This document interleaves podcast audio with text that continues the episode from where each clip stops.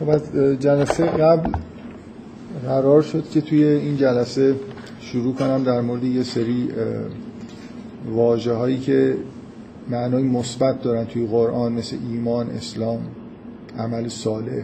حالا مطابق بیشتر همین واجه هایی که فعلا ایزوتسو توی این کتاب انتخاب کرده صحبت کنم. حالا شاید به همین مناسبتی که ایزوتسو از ایمان شروع کرده یا خودم یه تمایلی دارم می‌خوام این جلسه از ایمان شروع کنم. حالا تا هر کجا که رسیدیم. اگه یادتون باشه تو همون جلسه اول من گفتم که صرفا نمی‌خوام خودم رو محدود کنم به کار شبیه کار زبان شناسی که حالا مثلا یه آدمی مثل ایزوتسو انجام داده. هم یه نکته این بود که بحث های معاصر پیش بکشیم که مثلا فرض کنید شرک تو دنیای معاصر چه فرمیه یه چیزایی که لزوما ارتباطی مستقیم به قرآن نداره. ولی خب فهم عمیق یه مفهوم قرآنی طبیعیه که اگر اتفاق بیفته شما باید مصادیقش رو توی زمان خودمون هم بتونید درک بکنید. و به اضافه اینکه به هر حال فهمیدن یه چیزی در مورد زمان حال مطمئنا مفیده. به اضافه اینکه گفتم سعی می‌کنم که در مورد واژه که صحبت می‌کنم چون واژه ها در مورد انسانن به طور طبیعی جاهایی که میشه در مورد انسان شناسی قرآن هم یه نکته هایی بگم. حالا در مورد ایمان به طور خاص من می‌خوام یه بحثی رو مطرح بکنم که حالا میگم که شأن نزولش هم چیه که یه مقدار اولش خارج از مثلا بحث کردن در مورد واژه ایمان توی قرآنه می‌خوام در مورد واژه ایمان توی همین عرف خودمون اول بحث بکنم و تفاوتهایی که وجود داره بین یه بحثایی که تحت این عنوان میشه که مثلا آیا ایمان اصولا معقوله یا هر ایمانی حتما یه وجه نامعقول توش هست؟ حالا من خود توضیح میدم که این حرف معنی چیه. شعن نزولش هم اینه که یکی از دانشجویانی که توی این کلاس شرکت می‌کرد و گاه گداری الان میان توی مرکز تحقیقات از من در این مورد سوال کردن ضبط کردن و بعد من شنیدم که خب از یه عده‌ای بعدا کم کم شنیدم که گوش کردن اون فایل رو. و حالا من حسم اینه که اگه اینقدر چیز مورد علاقه عمومه بد نیست که یه بخشی از اون صحبت ها رو حالا با یه مقدار همپوشانی یا حالا یه چیزهای جدیدی رو توی یه جلسه اینجا بگم که شاید برای عده دیگه هم اگه سوال هست جالب باشه این موضوع. یه بحثای مطرحه که من فکر می‌کنم قبلا هم بهش اشاره کردم جست و گریخته. خود منظمتر می‌خوام بگم که اصولا بین عقل و ایمان یه تعارض هایی هست. مثلا یه عده میگن که ایمان همیشه مثلا توش عنصر عشق وجود داره و یه جور عنصر مثلا فرض کنید نامعقول حتی هست. مثل اینکه شما وقتی که به مثلا فرض کنید یه مسیحی وقتی که ایمان میاره به اینکه مسیح تجلی خدا بوده و به تسلیس ایمان میاره اینجوری نیست که توجیه خیلی دقیق عقلی برای این موضوع داشته باشه یا حتی ممکنه تعارض داشته باشه با عقلش. یا یه آدم مسلمان وقتی که ایمان میاره به اسلام خب مثلا فرض کنید بعضی از احکام قطعا به نظرش ممکنه نامعقول برسن. بنابراین وقتی ایمان میاره مثل اینکه یه بخشی از عقل خودش رو انگار خاموش کرده دیگه. یه همچین حسی وجود داره. مثلا فکر نمی کنم هیچ آدمی تو این دنیا بتونه ادعا بکنه که تمام احکام اسلام رو که میشنوه کاملا به نظرش برسه که اگه منم بودم مثلا همین حکم می‌دادم و این بهترین حکم ممکن. به احتمال زیاد یه جایی رو خیلی خوب و به نظرش میاد که کاملا معقوله. خودش هم اگه بود واقعا به نظرش میاد بهترین حکم همینه بهترین کار همینه. یه جایی رو نمی‌فهمه یه جایی حتی تعارض داره با درک خودش. از مثلا فرض کنید مجازات های اسلام. فرض کنید که این اصولا این تعارض بین ایمان و عقل یا بین مثلا علم و دین اینا چیزاییه که خیلی مطرحه دیگه. من فرض کنید به عنوان مثال اگه بپذیرم که کسی که دزدی کرد باید مثلا دستش رو قطع کرد یا یه نفر اگر فلان گناه و مرتکب شد باید سنگسارش کرد و الی آخر. طبعا اگه من بودم که این حکم نمی‌دادم. یعنی اصلا شاید هیچ به عقل من نمی‌رسید که بهترین حکم برای مثلا فرض کنید فلان گناه شلاق زدن برای فلان گناه نمی‌دونم سنگسار کردن الی آخر. حالا من نمی‌خوام وارد بحث بشم. فرض کنید سنگسار کردن وجود داره در احکام اسلامی یا شلاق زدن حالا هرچی یه بار اینی که من اصلا نمی‌تونم ادعا کنم که اگر شارع نبود منم همین حکم می‌دادم. مثلا در مورد فلان گناه می‌گفتم دقیقا صد ضرب شلاق. اگه کسی همچین ادعایی بکنه که مثلا یه جوری اساس شر و اینا رو داره می‌بره زیر سوال دیگه یعنی به اندازه پیامبران و خدا و اینا علم داره و حکم میده و اینا. طبعا یه آدم مؤمن این ادعا رو نداره که احکام رو می‌تونسته خودش بده. یعنی در این حد به نظرش معقول برسه. ولی ممکنه یه نفر حالا ادعا بکنه که من احکام نامعقول نمی‌بینم. من فکر می‌کنم الان اکثریت آدما روی این توافق دارن که بعضی از احکام خود اذیتشون می‌کنه مثلا.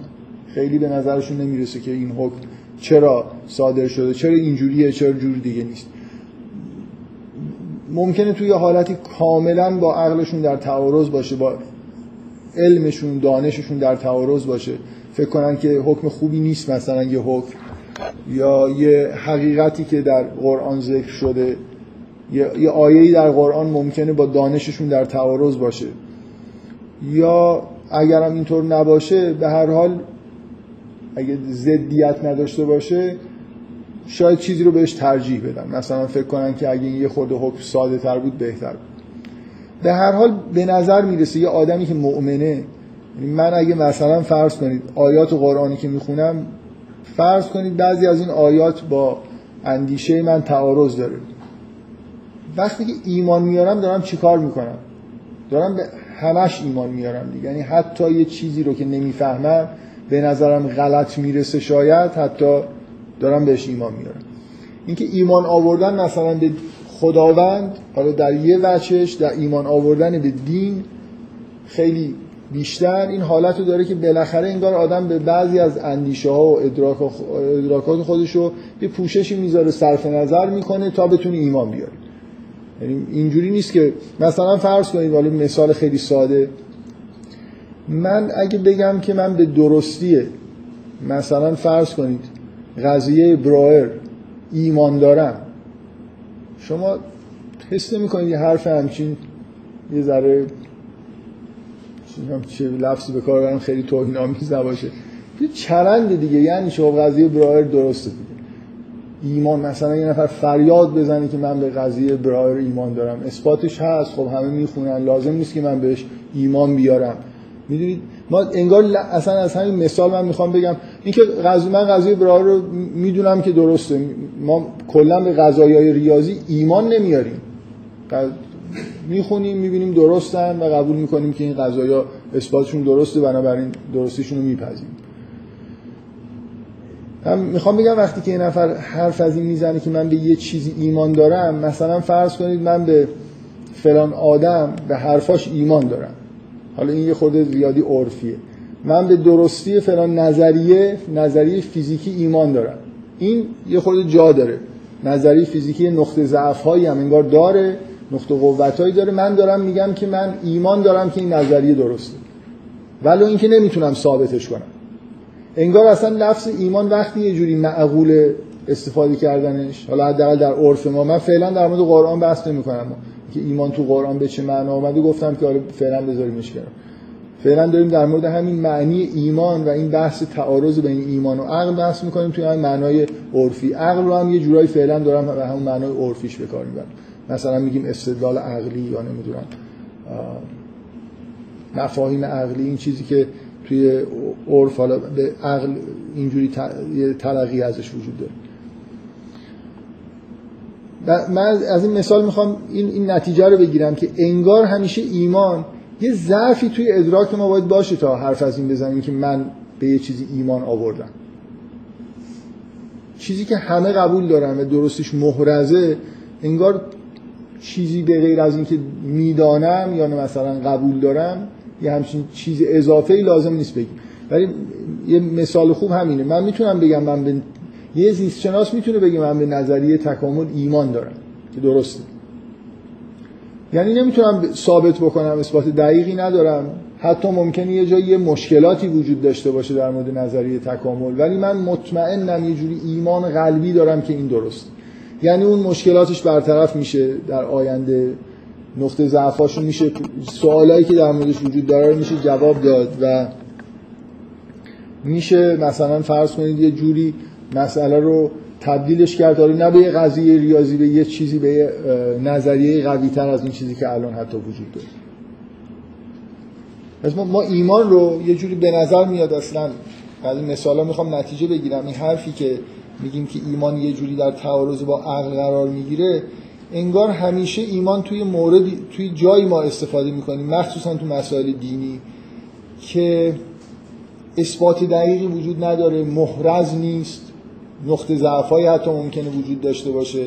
من وقتی میگم که من مثلا ایمان آوردم به اسلام به یه دینی ایمان دارم یا به خود مثلا من به خدا ایمان دارم ولی اینکه سوال... جواب خیلی سوالا رو نمی‌دونم. شر چرا وجود داره؟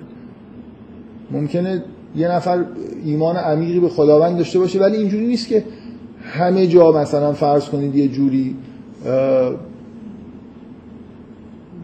به طور یقینی مثلا درک بکنه. نمی‌دونم من حسی که دارم میگم توی این کاربرد عرفی ایمان آوردن توی یه جایی انگار استعمال میشه که غیر از یه چیزی مثل قضیه ریاضی. حالا در مورد دین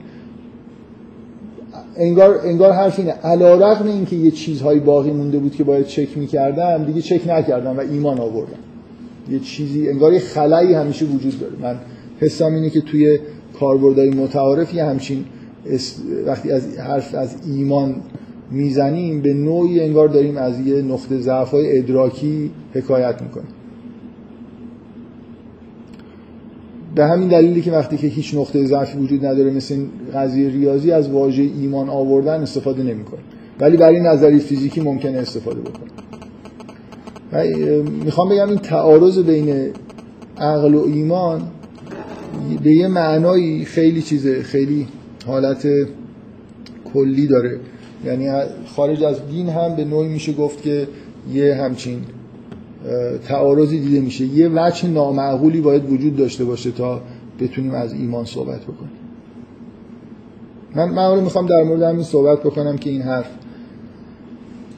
می‌خوام بگم که تا حدودی این حرف رو قبول دارم که در مورد دین هم یه همچین وضعیتی همیشه هست. یعنی هر کسی که به دین ایمان میاره به نوعی حتما یه مشکلاتی هم توی باورش نسبت به دین, به دین وجود داره.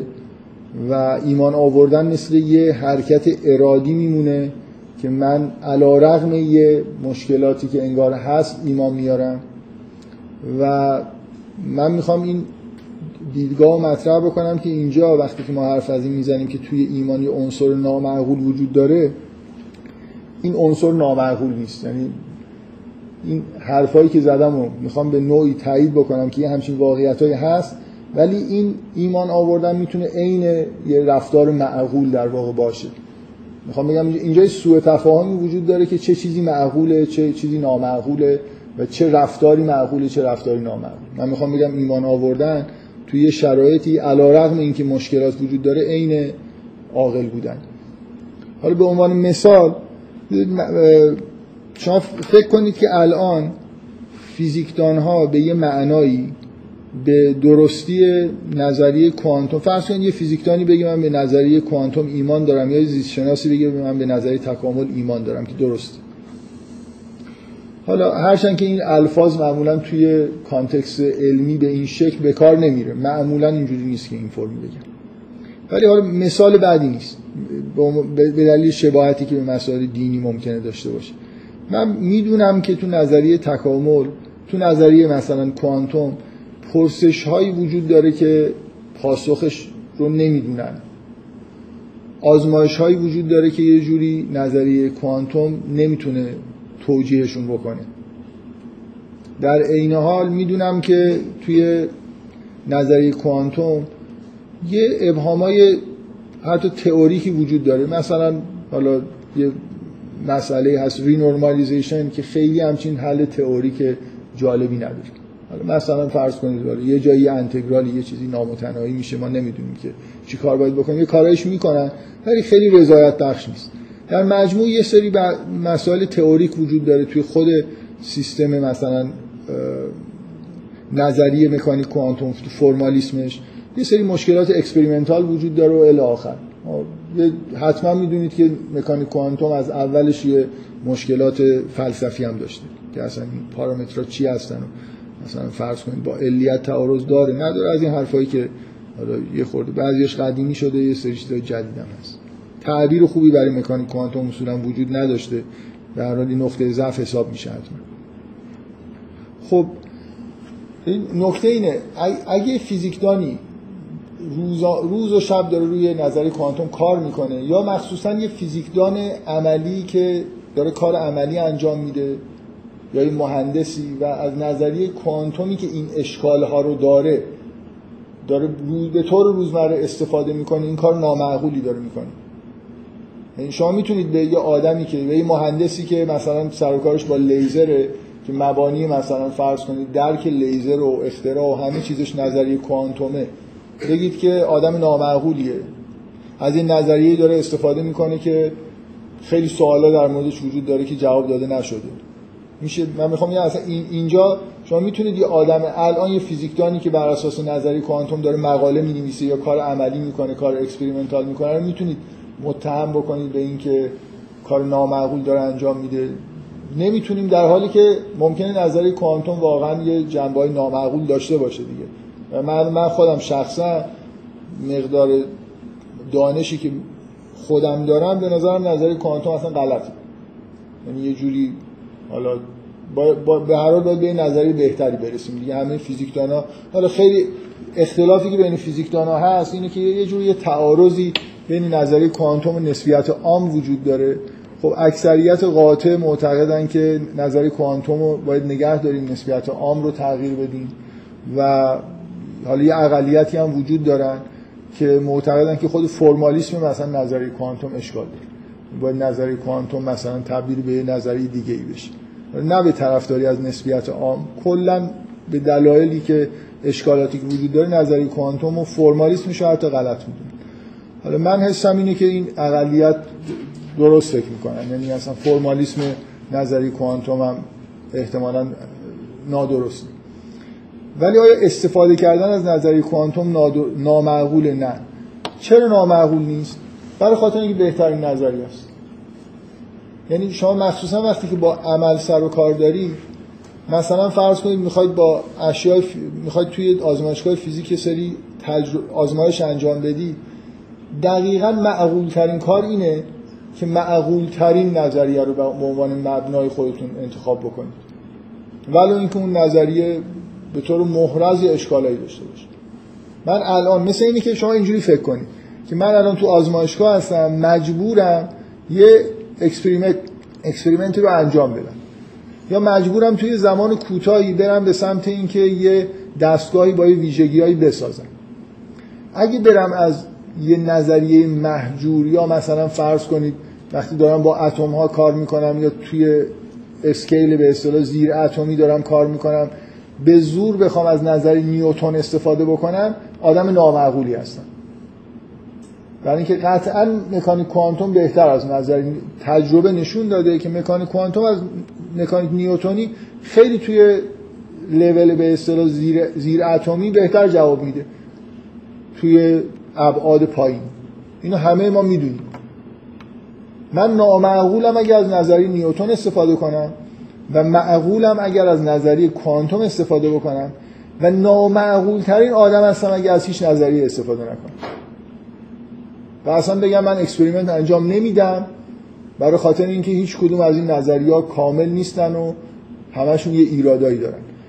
من دقیقا می‌خوام به این نکته برسم که آدمایی که هیچ تئوری ببینید ما دقیقا توی همچین وضعیتی هستیم. داریم زندگی می‌کنیم.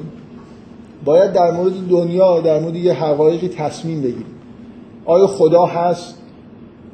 آیا جهان آخرتی هست یا نیست؟ پیامبرانی اومدن نیومدن کدوم پیامبرا مثلا پیامشون سالم مونده کدومشون نیومده نمونده چقدر چه درصدش مونده؟ در اگه پیامبرانی اومدن بهترین دینی که الان وجود داره چیه؟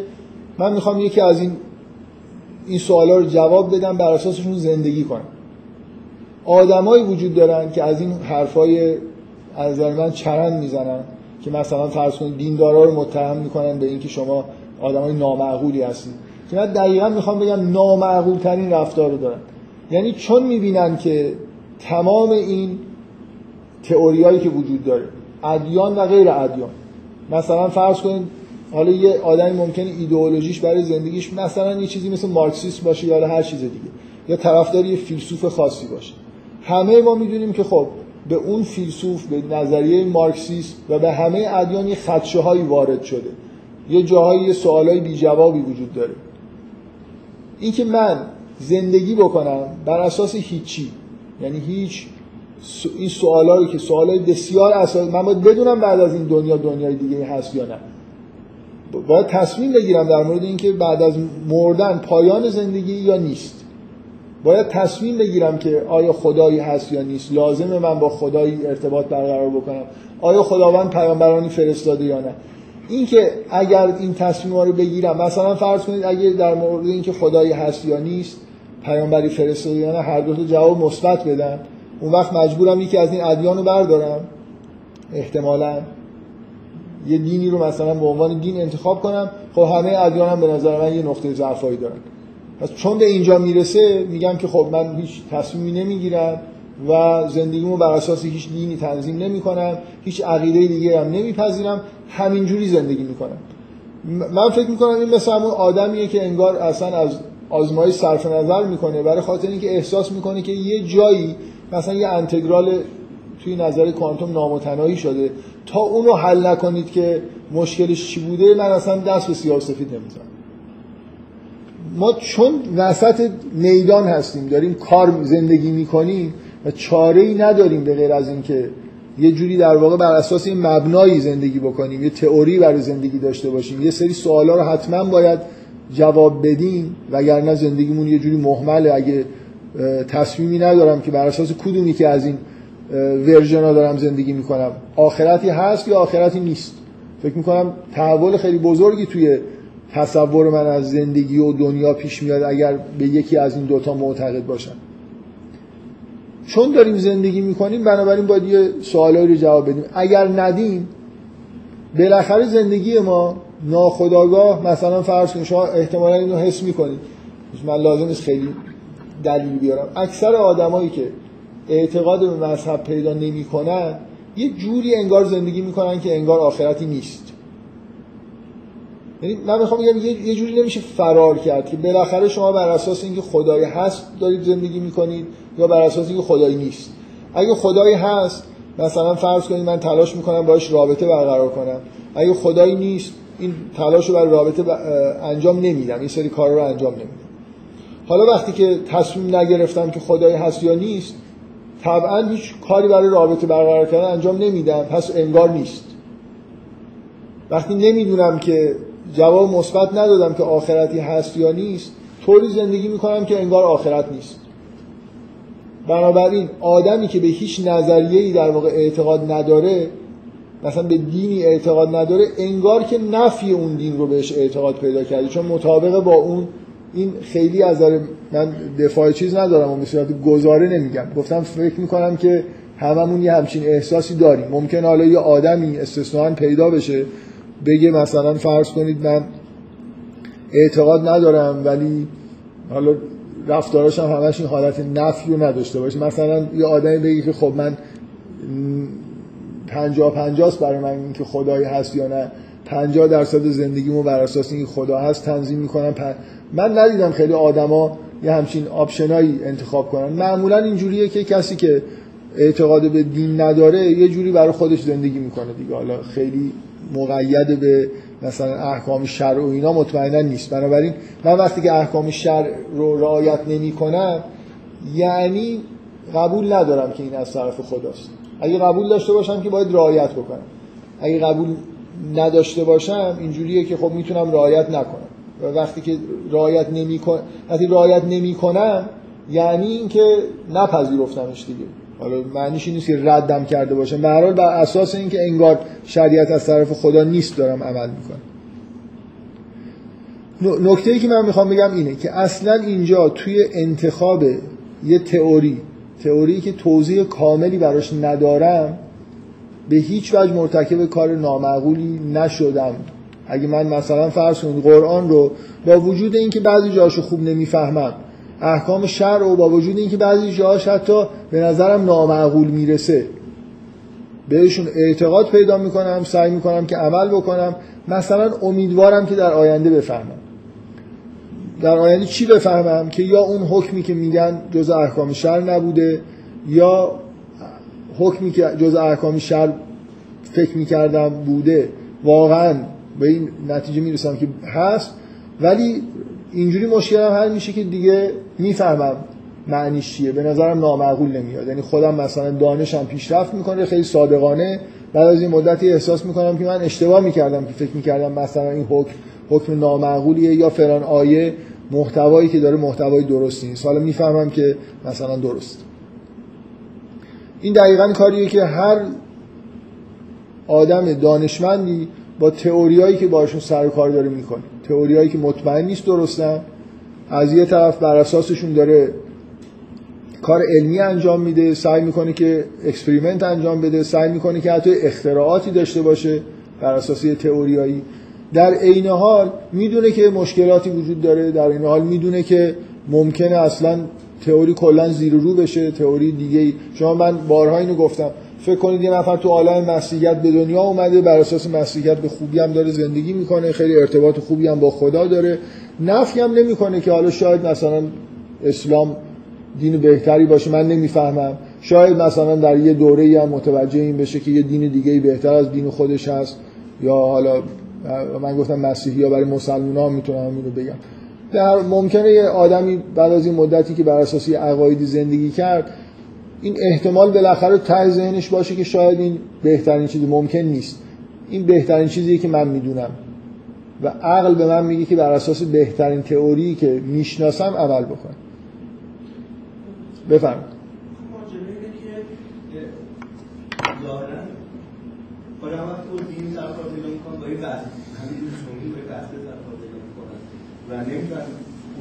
یعنی نیاز مثلا خوبونش بله. اون آزمایشه مثل اینه که مثلا من این دستگاه رو بسازم یه احتمال مثلا یه انفجار بزرگی هم مثلا وجود داره که این ساختن دستگاه. بعد صحبت میشه که میارزه که من چیز بشم در واقع به قیمت احتمال اون انفجار وارد مثلا ساختن این دستگاهی و انجام دادن این آزمایشه بشم یا نشم ظاهرا آدمایی هستن که در برخورد شخصی آدمایی هستن که اینجوریه مثلا. اینکه من اون بحث رو بپذیرم یه قسمت خیلی خیلی ناخوشایندی هست که بپذیرم براشون و یه قسمتی هستش که خب بنظر مثل لازمه تو زندگی. حالا من ممکنه بین این دوتا انتخاب بکنم که چون که اون قسمت خیلی ناخوشاینده علاقه لازم بودن اینها چی میگم جور مثلا زندگی مطالعه تری پیش میگه مثلا آدم غیر اخلاقی نیستن مثلا.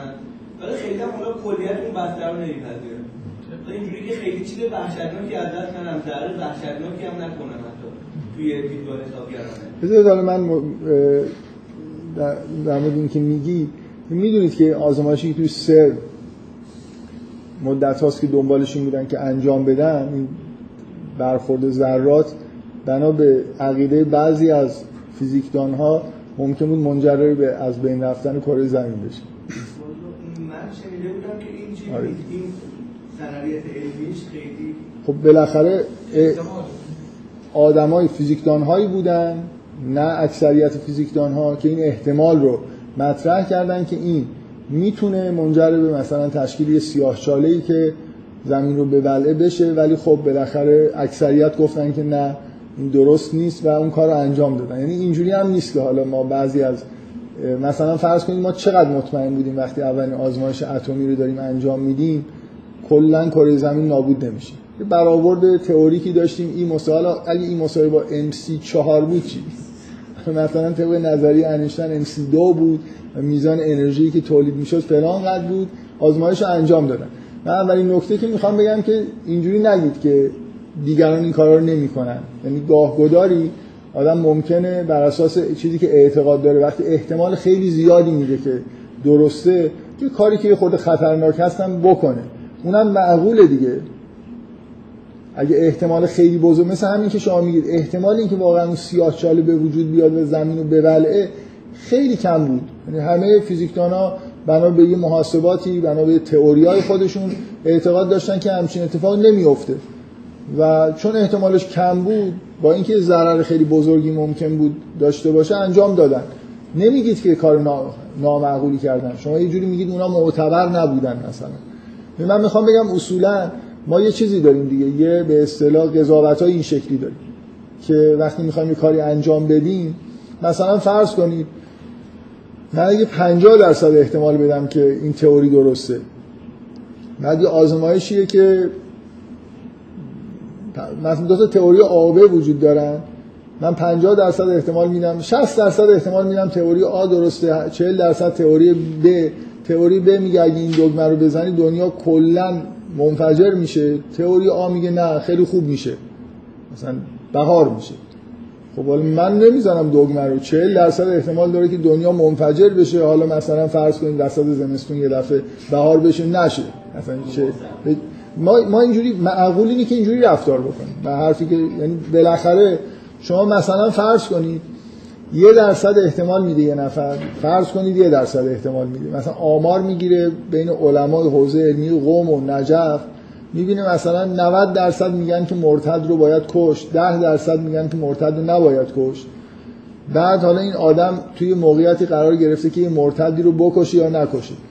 خب کشتن آدم با 10 درصد احتمال خطا هم خیلی کار سنگینیه. ممکنه طرف بگه که من اونقدر اینجا احتمالی که توی ذهنم بر خلافش هست اگه مثلا یک در ده به توان منهای سی بود این احتمال اینکه نباید کشت خب فکر می‌کنم مثلا می‌تونه تصمیم بگیره که خب من این کار می‌کنم دیگه من معقول این کار. مثلا انگار دارم وظیفه الهی خودم رو انجام میدم.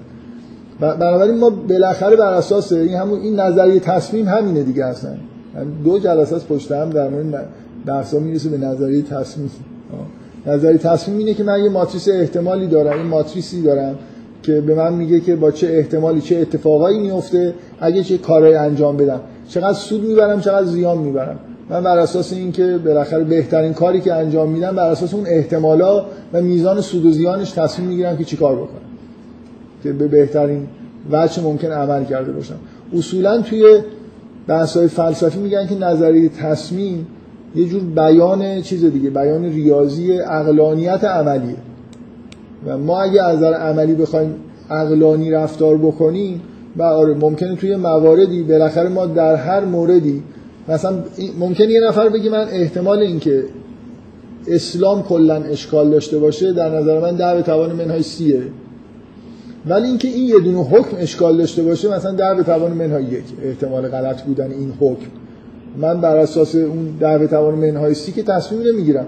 تو هر موردی بر اساس اینکه چقدر احتمال میدم که این حکم درستی یا غلطه و بعد اینکه چه عواقبی داره اگه غلط باشه اونجوری تصمیم می‌گیرم دیگه.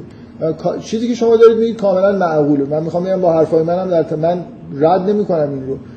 اینکه پکیج رو من قبول می‌کنم اون ده به توان منهای سی رو دارم می‌ذارم کنار. پکیج رو قبول می‌کنم ولی اجزای این پکیج هم باز اقلانیت میشه در موردش اعمال کرد. شما یه جایش به نظرتون ضعیفتره؟ مثلا بعضی از احکام اینکه از چقدر سند و مدرک دارید که حکمی درستی یا غلطه؟ بالاخره احتمال درستی و غلطی تو کل این پکیج وجود داره. اینجوری نیست که اگه من یه جوری یه معجزه ای مثلا دیدم الان یه نفری معجزه ای بکنه و شما مطمئن بشید که مثلا شیعه اصنا دین برحقه. خب حالا یعنی چیکار می‌کنید بعد کدوم مرجع رو انتخاب می‌کنید حالا یه چیزایی مونده دیگه. کدوم مرجع رو انتخاب می‌کنید اصلا روحانیون شیعه اصنا خودشون برحقن. شیعه اصنا برحقه یعنی اینکه مثلا 12 تا امام وجود داشته. حالا اینکه الان حرفایی که توی فضای مثلا تشیع زده میشه درسته غلطه. این یه خورده فکر می‌کنم چیزی داره دیگه. یعنی اینجوری نیست که من یه پکیج رو قبول کنم و دیگه تا تهش همه چیز مثلا یکسان و تخت باشه یه تفاوتایی وجود داره. سوالی کرد کسی. خب. مثلا که زدن در تعیین هیچ وزنی به تئوری بودن نمیده. همون احتمال انفجار هم توی تئوری به اون نتیجه رسید که منفجر میشه دیگه. احتمال میگن که احتمال انفجار بدن دیگه. نگفتن که بدونن که منفجر میشه. تئوری اون آره مثلا اون مثل تئوری آبه. دو تا تئوری وجود داره. ببین حالا باز من ایشون که این حرفو زد نکته اینه که شما نمی تصمیمی که می‌گیرید زندگی که می‌کنید یه جوری چه آگاه باشید چه ناآگاه بر اساس انگار یه تئوری دارید زندگی می‌کنید. یعنی من وقتی رفتارهای یه آدمی رو که ادعا می‌کنه به هیچ تئوری اعتقاد نداره می‌بینم یکی دو سال زندگیشو مطالعه بکنم می‌تونم تئوریشو در بیارم. تئوری که اعلام نمی‌کنه ولی یه جوری انگار بر اساس این تئوری بالاخره ممکنه یه چیز میکس باشه به اصطلاح یه برهم نهی از مثلا یه تعداد تئوری باشه. بالاخره یه چیزی تا ذهنش هست توی نه منظورم آگاهانه اعمال خلاصه انگار بر اساس یه تئوری دارن انجام میشه. من نکته ای که می‌خوام بگم اینه که نامعقول ترین رفتار توی شرایطی که ما داریم زندگی می‌کنیم اینه که کسی در مورد هیچ کدوم این سوالای کلی که وجود داره و باید درشون پاسخ پیدا بکنه پاسخ پیدا نکنه به دلیل اینکه احساس می‌کنه که مطمئن نیست که پاسخ درست کدومه و بعد خودش رو معقول حساب کنه و به دیگران این چیزو بزنه که انگو بزنه که شما عقلتون مثلا به کار نمی‌برید. من بارها اینو دیدم که آدمایی که حالت مثلا الهاد دارن. وقتی که به مؤمنین می‌رسن شروع می‌کنن اذیت کردن که آره فلان آیه نمی‌دونم سوره مثلا توبه حالا ما چون قراره بعد سوره توبه چی میگی؟ این اینجوریه مثلا این چی کجا به عقلت جور در میاد؟ فلان حکم تو قبول داری؟ نمی‌دونم میگن که فلان کارو باید کرد. نمی‌دونم اگه فلان چیز بشه چهار تا انگشت رو می‌برن اگه اینجوری بشه سه تا انگشت رو می‌برن این چی کجاش با عقل جور در میاد؟ از این حرفا. من همیشه واقعا من تا وقتی فکر کنم از اون اولین جلساتی که این بحثا شروع شده این حرفو زدم الانم باز تکرار می‌کنم. هیچ وقت با آدمی که خودش نمیگه به چی اعتقاد داره اصلا اصلا آدم حساب نکنید کسی که هیچ اعتقادی نداره. نه دین داره نه به فیلسوفی معتقده نه یه کتاب مبین دیگه. خلاص یه, یه جزوه خودش بنویسه. بگه من دنیا رو اینجوری می‌بینم. که منم بتونم در مقابلش بگم آقا خب من معقولتر از تو هم. ما ادعا نداریم که یه چیزی رو پذیرفتیم و می‌دونیم که معقوله به این معنا که می‌تونیم ثابت کنیم و همه سوالا رو جواب بدیم. ما ادعامون اینه که معقول ترین چیزی که می‌تونستیم رو انتخاب کردیم. معقول ترین برنامه معقول ترین اعتقادات رو تا اونجا که میفهمیدیم از این بیشتر ادعا نداریم. تو باید بیای عقیده خودتو بگی کتاب خودتو بنویسی بعد من بهت میگم که آره تو اینو به من میگی. ده تا چیز بدتر من توی عقاید تو که سوالای بزرگتری هستن و نمی‌تونی جواب بدی پیدا می‌کنم. اینکه یه آدمی به خدا معتقد نیست ولی به اینکه خدایی نیستم معتقد نیست. بنابراین هیچی نمی‌دونه که اصلا این دنیا مثلا چجوری هیچ حرفی نمی‌زنه در مورد اینکه این دنیا از کجا اومده. و خیلی هم حالا باد به قبقبش بخواد بندازه و به کسایی که یه حرفایی می‌زنن این مثل شما یه لحظه فکر کنید یه آدمی با یه سواد مثلا فیزیکی بیاد الان همه مثلا فرض کنید این تعارضایی که تو نظریه فیزیکی هست همه رو مسخره کنه. مثلا با خنده بگی که آره آدمایی که به نظریه ریسمان معتقدن عجب ابلهایی هستن. این انتگراله رو نمی‌تونن حساب کنن ولی همچنان مثلا به نظریه ریسمان معتقدن. اونایی که به کوانتوم معتقدن نمی‌دونم گربه شرودینگر چی؟ بعد قاه قاه مثلا بخنده آره نمی‌تونم توجیه کنن که گربه شرودینگر چی می فکر کنید اگه آدمی تو فضای علمی الان بیاد در حالی که فیزیکدانا با تمام وجود دارن سعی می‌کنن نظریه های خودشون رو اصلاح بکنن اگه غلطه نظریه بهتر به وجود بیارن همه رو مسخره کنه برای خاطر اینکه هیچ کدومشون جواب به جواب کامل نرسیدن چه حسی بهتون دست میده؟ اصلا توی این یه همچین آدمی می‌تونه بره توی سمینار علمی مثلا سخنرانی بکنه کسی حرفشو گوش می‌کنه بیاد مثلا. حالا تمسخرم نه بیاد مثلا یه سخنرانی ترتیب بده و چیزش این باشه که همه نتیجه سخنرانی باشه که همه نظریه های فیزیکی غلطن. و ایدهش هم این باشه که برای هر کدومش یه سری ایرادا بگه. فکر کنم همه آدمایی که فیزیکدانای بزرگ که این نظریه‌ای دادن می‌دونن که ایرادایی وجود داره. لازم نیست که بیاد بگه که همچین ایرادایی هست. و دارن سعی هم می‌کنن که نظریه‌ای بهتر بدن ایرادا رو برطرف بکنن. مثلا اینجا اطلاعاتی وجود نداره. من الان رسما همه آدمای خداشناس حتما یه جاهایی توی دین خودشون یه مشکلاتی دارن. یعنی یه چیزایی رو نمی‌فهمن. ممکن این چیزی خب چه خب که چی؟ من سعی می‌کنم بفهمم. سعی می‌کنم اگه دین بهتر پیدا کردم از اون دین پیروی بکنم. آدم معقولی هستم. بنابراین معقول بودن معنیش این نیست که من تئوری داشته باشم که هیچ خدشه‌ای بهش وارد نیست. اصلا آدمی که دنبال یه تئوری که هیچ خدشه‌ای بهش وارد نیست تقریبا میشه گفت عقل نداره. هر کسی می‌دونه که نمی‌تونه همه چیز رو بدونه نمی‌تونه همه سوالا رو جواب بده. یه ذره آدم عقل داشته باشه خیلی زود اینو می‌فهمه که ما نمی‌تونیم به تئوری کاملی برسیم. مثلا فرض کنید یه نفر انتظار داشته باشه که احکام دین رو که می‌فهمه بعد مثلا تأثیری که روی آدم می‌ذاره وقتی که این احکام اجرا میشه اون بیس مثلا شیمیایی و فیزیولوژیکش هم بفهمه. که مثلا وقتی این عبادت رو انجام می‌دید چه هورمونی ترشح میشه؟ این کجا اثر بگه من تا اینا رو نفهم خب این تئوری کامل نیست بنابراین من به شریعت عمل نمی‌کنم. یه مقدار چیز دیگه این خود اینجور توقعات توقعات نامعقولن و من خیلی چون اینو برخورد کردم که آدمایی که هیچ عقیده ای ندارن. به شدت احساس معقول بودن می‌کنن در مقابل همه کسایی که آدمایی می‌شناسم که متدینین رو مسخره می‌کنن. انواع اقسام ادیان. مارکسیستا رو اصلا ایدئولوژی داشتن رو مسخره می‌کنن. یه آدمی که ببینن یه آدمی به یه چیزی با تمام وجود معتقد و زندگیشو بر اساس یه برنامه ای داره پیش می‌بره به نظرشون می‌رسه که این آدم آدم نامعقولیه و مخالف عقیده داشتنن کلا. و احساس می‌کنید که از روانی یه همچین آدمایی اتفاقا همیشه احساسی که بهم دست میده اینه. آدمایی که خیلی خیلی آدمای ضعیفی هستن در مقابل انتقاد دیگران. اینا, اینا نمی‌تونن. یعنی همین که طرف مثلا فرض کنید یه اعتقاد فرض کنید حالا مسئله دینی نه. این, این مسئله که من دارم میگم اتفاقا توی فلسفه مدرن خیلی زیاده. یه آدمی مثلا فرض یه مقاله می‌خونه. همینجور که داره می‌خونه و می‌دونه که یه آدم های دیگه به این مقاله خدشه وارد کردن و یه ایرادایی گرفتن همین دان ولی اینکه ندونه خدشه ها چی همین دانستن این که یه عده این مقاله رو مسخره کردن مثلا. باعث میشه که می‌خونه به نظرش هم معقول می‌رسه. ولی فکر می‌کنه که خب دیگه اگه من الان بگم که مثلا من الان به عنوان یه فیلسوف بگم که من اکسترنالیستم. خب یه عده میان شروع می‌کنن که آره اکسترنالیسم این ایرادو داره این ایراد جواب اون یکی مقاله رو چی میدی؟ اون ایرادی که فلانی وارد کرده. بنابراین من میرم زیر سوال دیگه. یعنی به, محض اینکه یه اعتقادی رو هر اعتقادی باشه به طور مثبت من اعلام بکنم یه حجومی به من ممکنه از بیرون بشه. اینی که امن ترین موضع به نظر می‌رسه وقتی که من در چیز هستم در معرض بحث با دیگران هستم امنیت بیشتر احساس می‌کنم اگه هیچی نگم.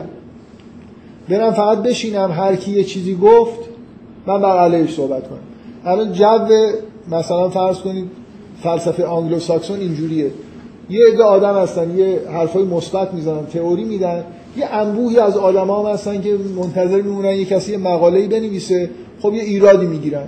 حالا یه جایش خلاصه میشه ایرادی گرفت دیگه. و این ایراد هم paper میشه چاپ میشه برای ازش نون در میاد. و فضا اینجوریه که هیچ چیزی انگار هیچ اعتقادی بدون خدشه باقی نمیمونه. اینی که آدمایی که وارد یه همچین فضایی میشن کم کم به این حالت می‌رسن که انگار به نفعشونه که هیچ چیزی رو تایید نکنن. هیچ انگی رو به خودشون نزنن که من اکسترنالیستم اینترنالیستم یا نمی‌دونم طرفدار فلان فیلسوف هستم تو فلسفه علم چی قبول دارم؟ هر چی بگید ممکنه که به هر حال یه هجومی بهتون بشه. وقتی هیچی نمیگید امنیت دارید ظاهرا دیگه. بنابراین من برای اینکه از دست مردم در امان باشم ممکنه به این سمت کشیده بشم که چیزی رو نپذیرم و احساس بکنم از این موضع برتری هم دارم برخورد می‌کنم. حالا هر کسی یه مجموعه انگار یه کتاب از خدشه ها توی جیبم هست. هر کی اومد یه چیزی گفت من اینو برمیدارم صفحه مربوط به اون عقیده رو نگاه می‌کنم. هفت تا خدشه وارد می‌کنم و طرف رو لهش می‌کنم مثلا. و اینجوری احساس می‌کنم که برنده شدم.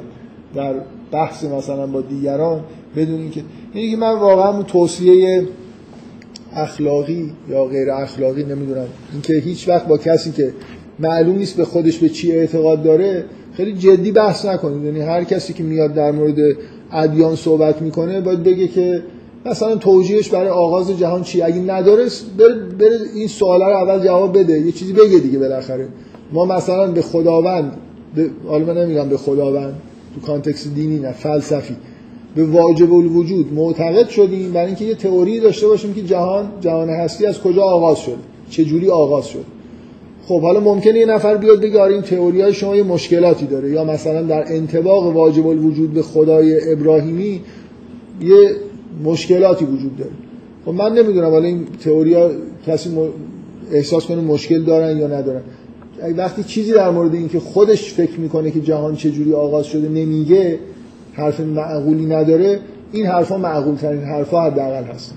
راسل که تنها آدمیه که من دیدم که این شجاعت رو انگار داشته و این قدم حداقل عقلش می‌رسیده که نمی‌تونه یه بحثای فلسفی رو زیر سوال ببره و خودش چی نگه.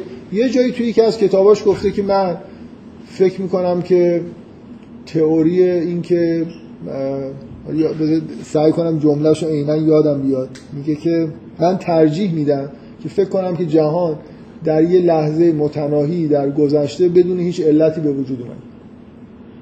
خب خوبه این حداقل اینو میگه دیگه. حالا من می‌تونم قضاوت کنم. که این معقول تره اینکه جهان در یه لحظه بدون هیچ علتی از عدم به وجود اومده. یا مثلا اعتقاد داشتن به اینکه واجب الوجودی هست که احتیاج به علت نداره و نمی‌دونم از ازل بوده و این حرفا.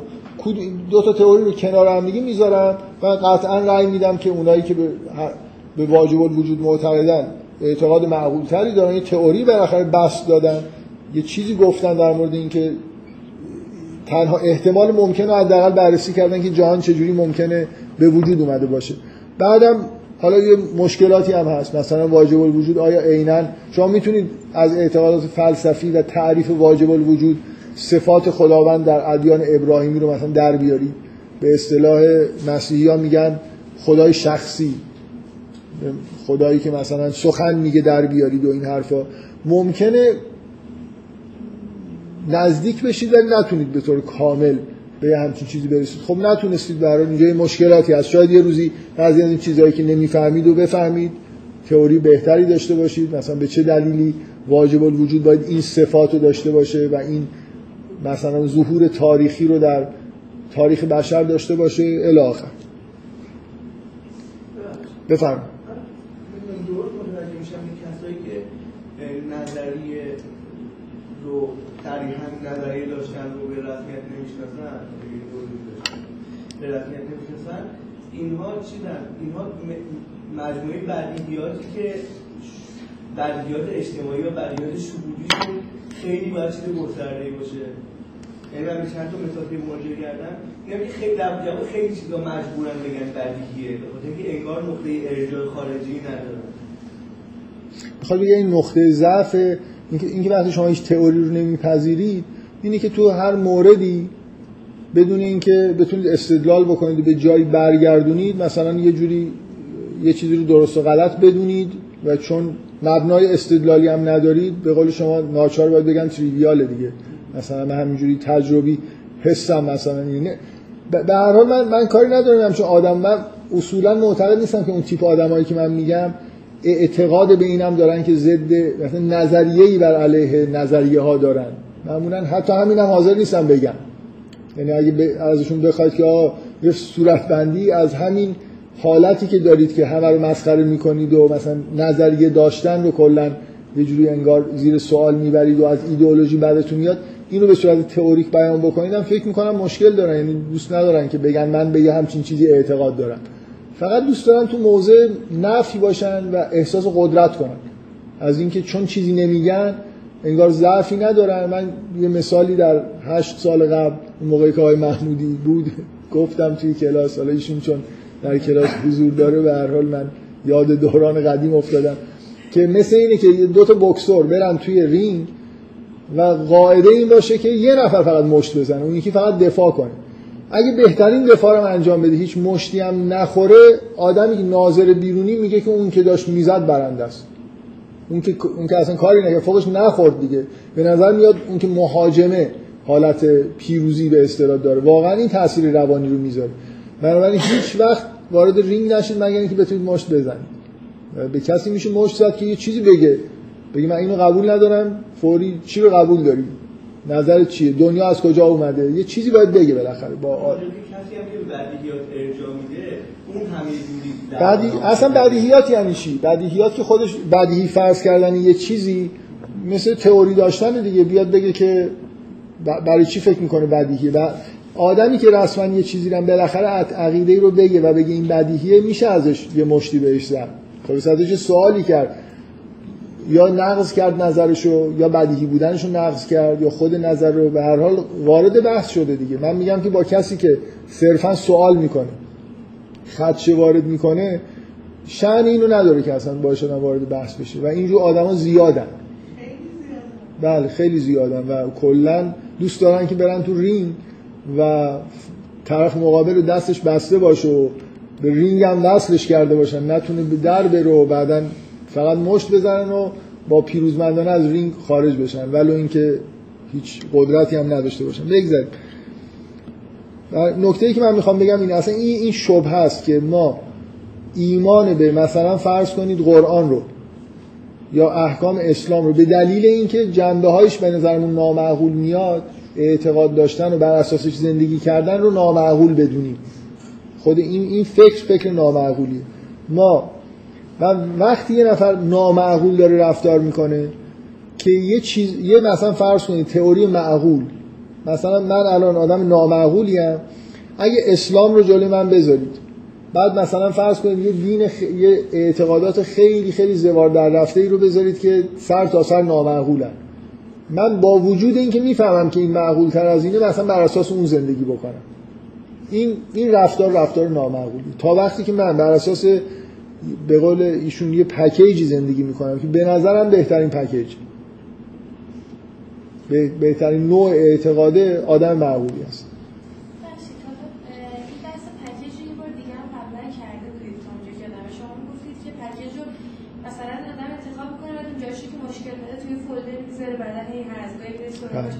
آره این اینم این یه اصطلاحی هست. فکر می‌کنم حالا بیشتر به اسم پوپر معروفه. میگن عقلانیت انتقادی. عقلانیت انتقادی یعنی همین. من یه تئوری رو دارم در عین حال انتقادم میپذیرم. یعنی یه تئوری دارم سعی می‌کنم. حالا پوپر بیشتر توی context علم اینو میگه. من تئوری فیزیکی دارم و اینو نتایجش رو بررسی می‌کنم سعی می‌کنم که آزمایش هم انجام بدم که چک بکنم ببینم پیشگوییاش درسته غلطه. هر جایی هم به تعارضی رسید آمادگی اینو دارم که اینو اصلاح کنم. پوپر اینو تعمین میده به همه تفکر ما تو زندگی. من یه اعتقاداتی دارم این اعتقاداتی نتایجی به بار میاره. در اگه بهشون عمل بکنم ممکنه به نتایج خوبی برسم نتایج مثلا فرض کنید نوع احکام عملی هست.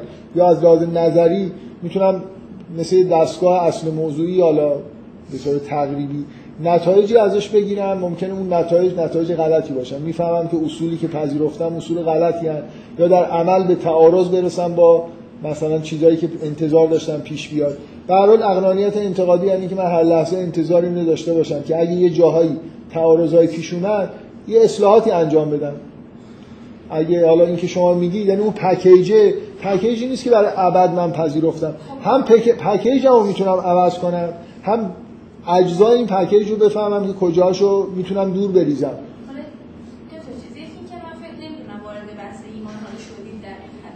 من من دارم فعلا فقط من دارم این مسئله رو مطرح می‌کنم که فکر می‌کنم خیلی مبتلا بهه و به مفهوم ایمان ربط داره. ولی گفتم این الان این بحث ایمان در, در قرآن نیست.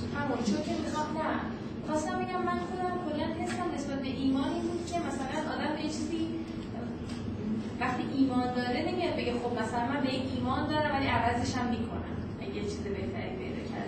وقتیه که یه چیز انگار مثلا میگه ایمان قلبی. یه چیزی که انگار انگار که مثلا عقل شده نه که نخوام. یعنی دیگه من اعتقاد پذیر نباشم. یعنی یه حس دیگه نسبت بهش داشتم که مثلا اعتقاد با ایمان فرق داره. مثلا من به این چیز اعتقاد دارم و تو اگه چیز بهتری پیدا کنم مثلا به اون اعتقاد پیدا می‌کنم. از نظر مثلا اگه چیز معقول تری پیدا کنم خب میپذیرم این یه سوالم بود کلا که حالا این ایمانه الان چیه؟ یه چیز دیگه هم که می‌خواستم بگم هم پکیجه بود که ما مثلا کلا هنوزم من نمی‌دونم که چه لزومی داره که خب مثلا اون آدمی که از هر جایی یه چیزی برمیداره اینا به هم بحث می‌کنه چرا این آدم بدی میشه؟ بعد نهایه مثلا اینو که خب بالاخره چرا باید پکیج رو بپذیر خب اگه این به نظر من پکیج مثلا احتمال میدیم دیگه مثلا اگه احتمال این نقطه توی اون پکیج کمه من اینو میگم من نمیگم من این پکیج رو پذیرفتم. نه وقتی ببینید پکیج ها وجود دارن به صورت سنت. سنت های پکیج شما هر جایی که به دنیا میاد یه پکیجایی بهتون ارائه میشه. الان دنیای مدرن هم یه پکیجی از اعتقادات و رفتارا بالاخره ارائه داره می‌کنه.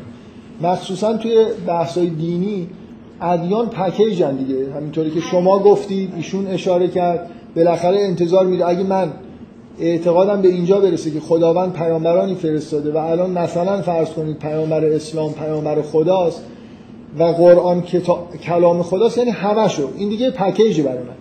یعنی مخصوصا توی اعتقادات دینی یه لحظه ای وجود داره که اگه من ایمان بیارم به اینکه قرآن کتاب خداست می‌تونم بگم که کلش رو باید بپذیرم. نامعقول اگه کلش رو نپذیرم. ببینید الان یه آدمی که برخوردش این باشه که مثلا ایمان داره که این کتاب قرآن کتاب خداست. ولی در این حال بگه که من چون آدم معقولی هستم هفت تا از آیه این به نظرم به عقل من جور در نمیاد. اینا رو من می‌دونم از طرف خدا اومده ولی اینا رو نمی‌کنم ببین فرق, فرق می‌کنه با اینکه قرآن مثلا کلام خداست پکیج این از حالت پکیجی خارج. نه دیگه.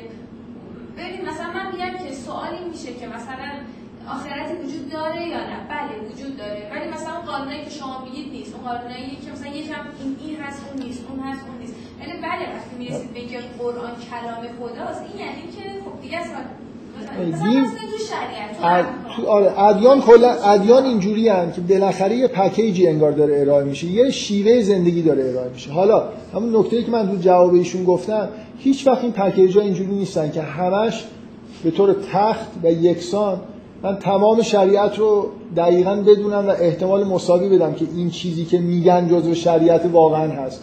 یعنی من یه پکیج رو پذیرفتم ولی بعضی از این اجزای این پکیج 100 درصد اعتماد دارم بهشون. بعضی ممکنه 50 درصد اعتماد داشته باشن. بنابراین اینجوری نیست که یه پکیج یعنی یه چیزی که همه چیزش 100 درصده یا حداقل احتمال خطاشون با هم مساویه. قطعا یه شدت و ضعفایی داره و بعد عقلانیت حکم میده که همونجوری که من بهشون گفتم بر اساس اینکه چقدر احتمال تو کدوم قسمت پکیج دارم عمل می‌کنم؟ بر اساس اون قسمت های ضعیف ترشه قوی تره برای همون اساس تصمیم می‌گیرم دیگه. مثل همون ماتریس تصمیم که یه احتمالی ضرب میشه توی یه مثلا یوتیلیتی توی یه فایده. ولی سوال اول شما من رسما میگم اگه اگه معنیش اینه یه آدمی یه لحظه ای میگه من یه دینو پذیرفتم و دیگه هم عقلم رو تعطیل کردم. یعنی نمی‌خوام هیچ چیز دیگه ای بشنوم و پکیجم برای من احتمالاش دیگه کم و زیاد نیست. همین. این آقا اگه یه چیزی گفت من دیگه ایمان پیدا کردم. هر چی گفت مثلا فرض کنید عمل می‌کنم. یه همچین اعتقادی قطعا نامعقول یعنی به محض اینکه یه آدم وارد این وادی شد که دیگه حرفی رو گوش نمیده. این از حالت الذین یستمعون القول خارج شد. دیگه اصلا حرف گوش نمیده. انگار به حقیقت رسیده همه چیز در و دروازه رو بسته و بر اساسش هم داره عمل می‌کنه. انگار همه چیز هم در نظر 100 درصد احتمالش. خب معلومه آدم نامعقوله دیگه. واقعیت نداره یه همچین چیزی. ما نه هیچ پکیجی رو می‌دونیم 100 درصد درسته نه اجزاشو می‌دونیم با هم دیگه یکی یکسانن. بنابراین همیشه باید انتظار داشته باشیم که یه جوری بالاخره با یه عقلانیتی پیش بریم. یه جایی احتیاط بکنیم. حتی اگه من, من یقین کردم الان فرض کنید که قرآن کتاب خداست. ولی یقین ندارم که حالا یه الف و بهش کم و زیاد نشده که از کجای همچین یقین دارم؟ بنابراین به یه جایی می‌رسم اگه مثلا فرض کنید حالا یه, یه چیز حالا تو قرآن من هم چیزی نمی‌بینم. خودتون رو بذارید جای یه آدمی که یه پکیج نامربوطی رو یه جوری بهش اعتقاد پیدا کرده. به هر حال یه جایی می‌رسه. یه چیزی رو به یه آدمی فرض کنید همین قرآن یه جایش کاملا بد می‌فهمه. عربی بلد نیست. یه چیز دیگه ای داره می‌فهمه. و کاملا چیز نامعقولی داره می‌فهمه. عقلش هم فریاد می‌زنه که بابا این نمی‌تونه درست باشه. خب این داره به مثلا دریافت خودش از قرآن اعتماد می‌کنه نه به خود قرآن. ما ما بالاخره وقتی که ایمان کامل پیدا کردیم که یه دین از طرف خداست این کتاب کتاب خداست هنوز خیلی چیزا هست که من می‌تونم در واقع اگه معقول باشم بهشون فکر بکنم. هیچ لحظه ای به اونجایی نمی‌رسم که بگم من دیگه هیچ چیزی گوش نمیدم. همینو قبول دارم تا آخر عمر و راه هم, روشنه. هیچ جایی هم احتیاج به فکر کردن و بازنگری و این حرفا ندارم. یه همچین آدمی قطعا آدم نامعقولی. یعنی اگه شما به یه, همچین موجودی برخورد کردی من از اینجور موجودیت دفاع نمی‌کنم. من از موجودی دفاع می‌کنم که یه دینی رو پذیرفته چشم گوشش هم بازه. و فکر می‌کنه بهترین اعتقاد رو پیدا کرده به بعضی جاهاش ممکنه احتمالای خیلی درستی بالا بده به بعضی جاها کم بده. بالاخره عقلانیت از نظر من یعنی همین. من چیزی که دارم محکوم می‌کنم اینه که آدمایی هستن که فکر می‌کنن اگه کسی ایمان داشته باشه به یه دینی در حالی که می‌دونه اونجا یه چیزای نامعقولی به نظرش می‌رسه این آدم نامعقول. من حرفم اینه که درست برعکس. این عین عقله که من توی زمان محدودی که دارم که عقیده رو بپذیرم و بر اساسش زندگی کنم بهترین عقیده رو انتخاب کنم ولو اینکه می‌دونم که اشکالایی داره. این عین عقلانیت. و اونایی که اون اونجوری زندگی می‌کنن ایراد می‌گیرن اونا کاملا آدمای نامعقولی هستن. بنابراین ایمان به این معنایی که شما میگید قطعا با عقل در تعارض با عقلانیت در تعارض بیشتر منظورم منظورم رفتار آدمه نبود منظورم خود کلمه ایمان بود که مثلا من من میگم اگه کسی از ایمان اینو بفهمه که ایمان آره وقتی ایمان میاره می‌تونه نسبت بده به برداشتای خودش. مثلا از اینکه مثلا برداشت من الان اینجا اشتباهه. باید برم دنبال که اون برداشت درست کنم تا اینکه 100 درصد بگی که اون اشتباهه ببین بذارید من باز من این مثال بزنم. اگه یه آدمی الان واقعا در همون حدی که ما نشستیم اینجا داریم با هم دیگه حرف می‌زنیم و مطمئنیم که وجود داریم شما وجود دارید با هم هیچ مشکلی نداریم. به این فکر نمی کنیم که خب حالا شاید من نمی‌دونم مغز در در اون خمره باشم به قول فلاسفه. همه شما خواب و خیال باشه. فکر کنید الان من یه آدمی رو می‌تونم تصور بکنم که یه فرشته ای بال بال زنان از آسمان واقعا بیاد. در حالی که این مطمئن بیداره و به همون اندازه‌ای که محسوسات رو می‌بینه براش محسوس باشه و کتاب قرآن رو براش بیاره و بگه که این کتاب کتاب خداست. و به همین و یه کتاب شریعت هم بیاره بگیم شریعت خداست. به همین عمل کن. باز این آدم تو اون وضعیتی که شما میگید قرار نمی‌گیره. درسته که مطمئنه که کتاب خدا تو دستشه و شریعت ولی اینجوری نیست که دیگه هر لازم نباشه حرف گوش بده. توی فهمیدن اینا باید حرف گوش بده توی عمل کردنشون توی شک کنه که درست داره می‌فهمه نمی‌فهمه. اقلانیت همیشه هم اینجوریه که بالاخره یه حالت سیالی توی ذهنیت و زندگی آدم باقی میمونه. و حالا شما می‌تونید بگید که توی این که قرآن کتاب خداست شکش برطرف شده. مثلا در حد 100 درصد در حدی که به وجود خودش معتقده معتقده که مثلا می‌دونه که این کتاب کتاب خداست. فکر کنید حالا اون چون فرشته عیناً کتاب رو آورده دیگه توی تحریف و ایناش هم مشکل نداره. همین کلمات همین حروف کتاب خدا هستن. ولی تو فهمیدنشون چی؟ توی استنتاج کردن عملی مثلا چی؟ اینکه تو زندگی حالا باید چیکار بکنه؟ توی درک کردن یه موقعیتی که تو زندگی پیش اومده که آیا این موقعیت منطبق با فلان حکمه یا فلان حکمه؟ همه اینا جای تردیده. بنابراین آدم باید باز به طور معقول حرف گوش کنه مطالعه بکنه سعی کنه که ممکنه اشتباه کنه. یعنی اینجوری نیست که یه آدم قرآن و شریعت رو دستش بده یه فرشته مسئول از خطا بشه. بر همین اساس با ایمانی که داره و ایمانش درست هم هست هزار تا خطا ممکنه انجام بده و تقوا حکم می‌کنه که این آدم آدم محتاطی باشه. برای خاطر اینکه تا جایی که مطمئن نیست یه چیزی درسته بی خود حرف نزنه بی خود برای اساس نادرستی در واقع برداشتهای خودش رو قطعی نگیره عمل نکنه. این اقلانیت دیگه. آدم معقول حتما اینجور چالش ها تو زندگیش هست. یعنی هیچ وقت به جایی نمی‌رسه که خودشو. حالا بذارید من باز یه, یه نکته ای که بین حرفام نزدیک شدم بگم. بذارید بعد نیست اینو بگم. فکر کنید که شما به یه وضعیتی رسیدید یه آدمی رو تصور کنید که بهش گفتن که یه ماه دیگه میمیره. خبرم قطعیه. وقت زیادی نداره که بگرده دنبال مثلا بهترین دین. خب این آدم ممکنه مثلا اگه تو دنیای مسیحیتی یه ماه و با تمام وجود بر اساس دین مسیح مثلا زندگی بکنه. من و, و چشم گوشم ببنده تو یه ماه.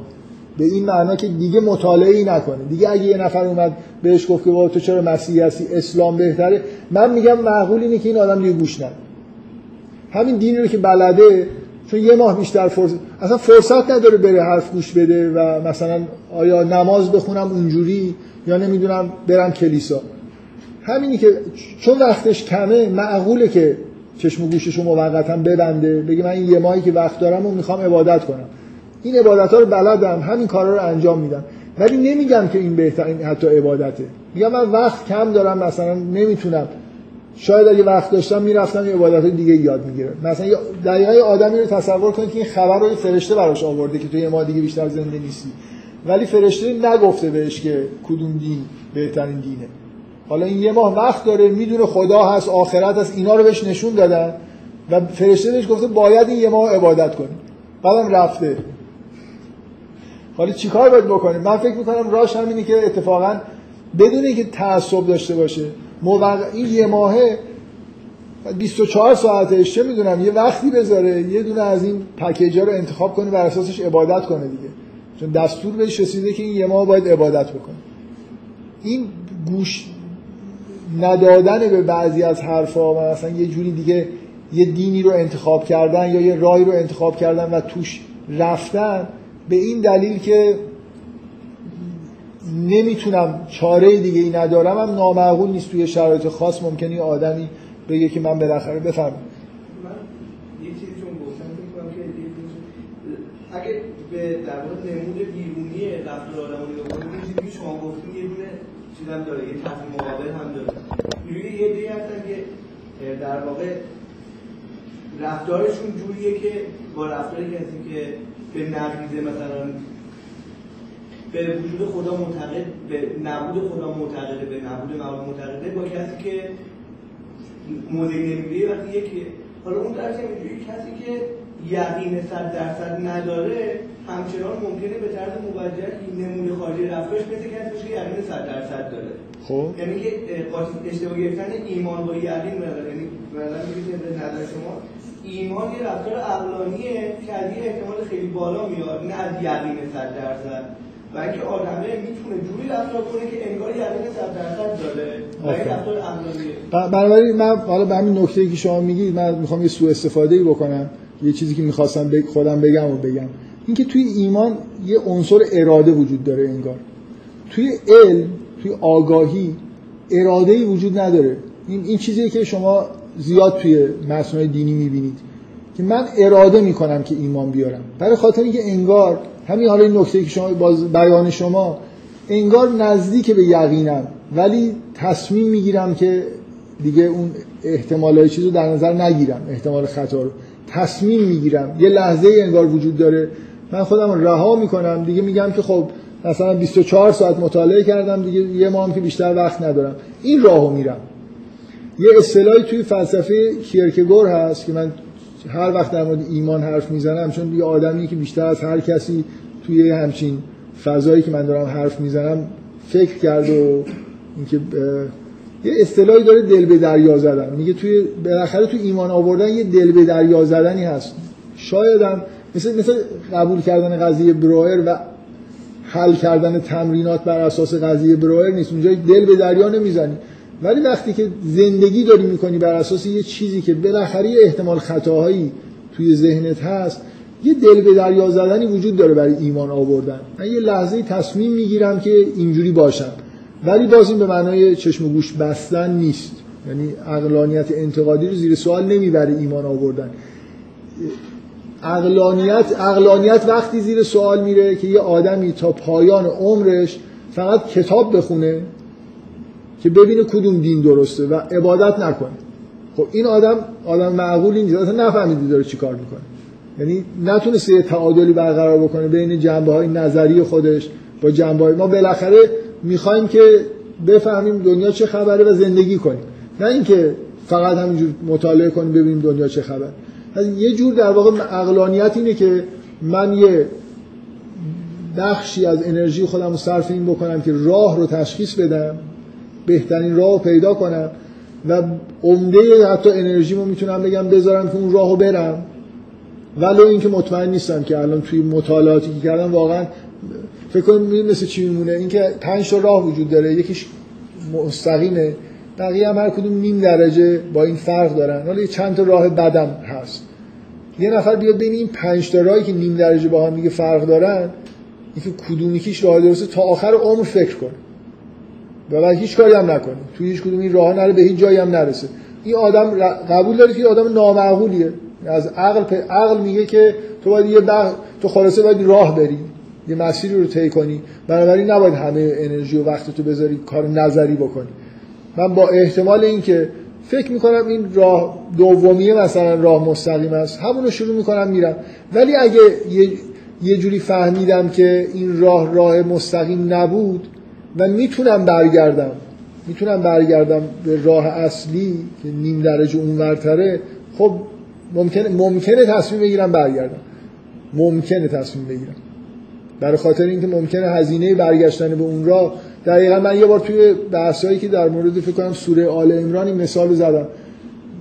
سعی کردم بگم که اونجا آیه وجود داره که انگار اصراری نداره که آدمی که مسیحیه بیاد مسلمون بشه. ولی اینکه بفهمه که من این مثالی زدم که یه پیرمردی مسیحی تمام عمرش هم با عبادت کرده توی همون کانتکست مسیحیت زندگی کرده خیلی هم به خدا نزدیک شده. در آخرین نفسایی که داره می‌کشه بفهمه که اسلام مثلا دو روز از عمرش مونده بفهمه که پیغمبری اومده و مطمئن بشه که این پیغمبر پیغمبر برحقه. واقعا صرف می‌کنه که این دو روز آخر عمرش رو بیاد مثلا نماز خوندن یاد بگیره. بیاد ببینه احکام اسلام چیه. به نظر من نه. به نظر من خدا می همچین انتظاری نداره. یعنی ولی اگه ولی اگه نپذیره که اون دین برحقه مشکلی براش به وجود اومده. قبول کنی که آره یه راه بهتر وجود داشت ولی خب دیر شده دیگه. من این همه یعنی صرف ممکنه صرف نکنه که یه آدم مسیحی بیاد سالها بیاد باقی عمر مثلا کوتاهش که مونده صرف این بکنه که مسلمون بشه. ممکنه توی این سویچ کردن از مسیحیت به اسلام یه بخشی از معنویتش از دست بده برای خاطر اینکه عادتهایی داره به عبادتهایی مثلا صبحگاهی که اونجوری مثلا فرض کنید خیلی به خدا نزدیک میشه. حالا بیاد عربی یاد بگیره بیاد بفهمه بعد اینکه طول می‌کشه تا این نماز براش یه حالت چیز پیدا کنه معنوی پیدا بکنه. بنابراین ممکنه ضرر بکنه. اینکه من ممکنه حتی بفهمم بعد از این مدتی که راهی که انتخاب کردم مستقیمه نیست. یکی از بغلیاشه. ولی دیگه اونقدر دور شدم که اونقدر تو این راه پیش رفتم که برگشت برای من چیز شده یه خورده دشوار شده. یه آدمی که توی سنت عرفانی زندگی کرده و خیلی پیش رفته سخت واقعا بیاد عبادتاشو مثلا در هفتاد سالگی تبدیل بکنه به عبادت های جدید. ممکنه ضرر بکنه من مطمئن نیستم که.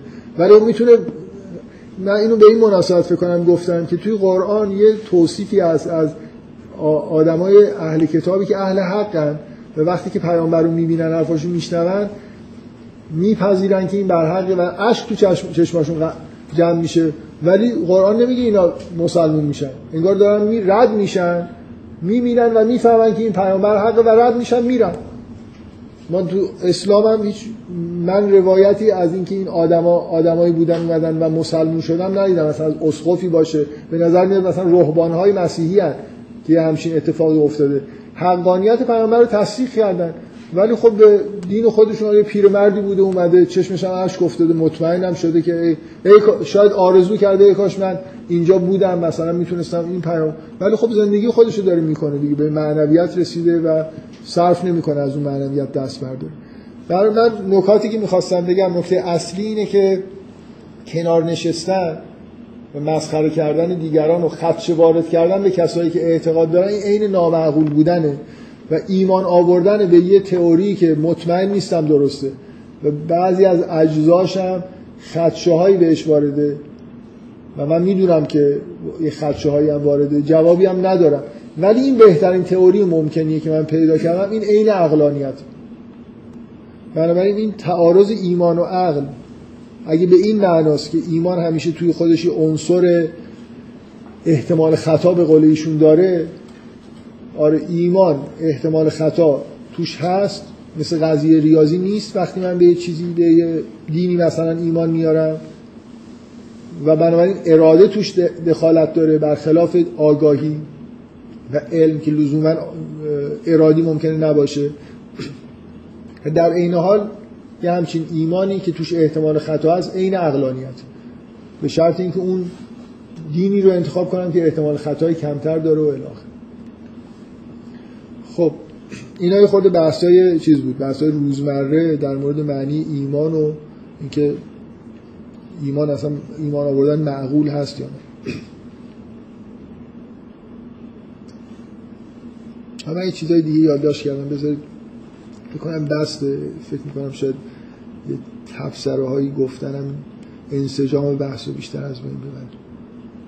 من می‌خواستم بگم که ایمان ارادیه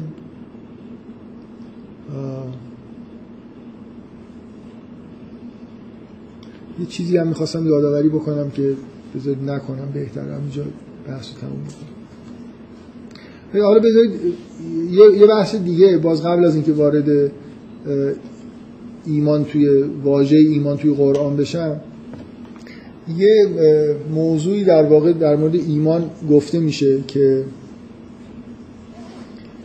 می‌خوان بگن که ایمان باز من دارم از یه نوع استعمال عرفی واژه ایمان بحث می‌کنم. مخصوصا تو بحثایی تو کتابای دینی. که ایمان با علم تفاوتش تو انگار ایمان یه درجه قوی تر از علم. یه مثالی وجود داره که خیلی شاید شنیده باشید. همه ما می‌دونیم که مثلا یه آدمی که مرده بی خطر ولی چند درصد ما با وجود اینکه این علمو داریم و مطمئنم هستیم می‌تونیم یه شب مثلا تو مرده شورخونه کنار یه مرده بخوابیم.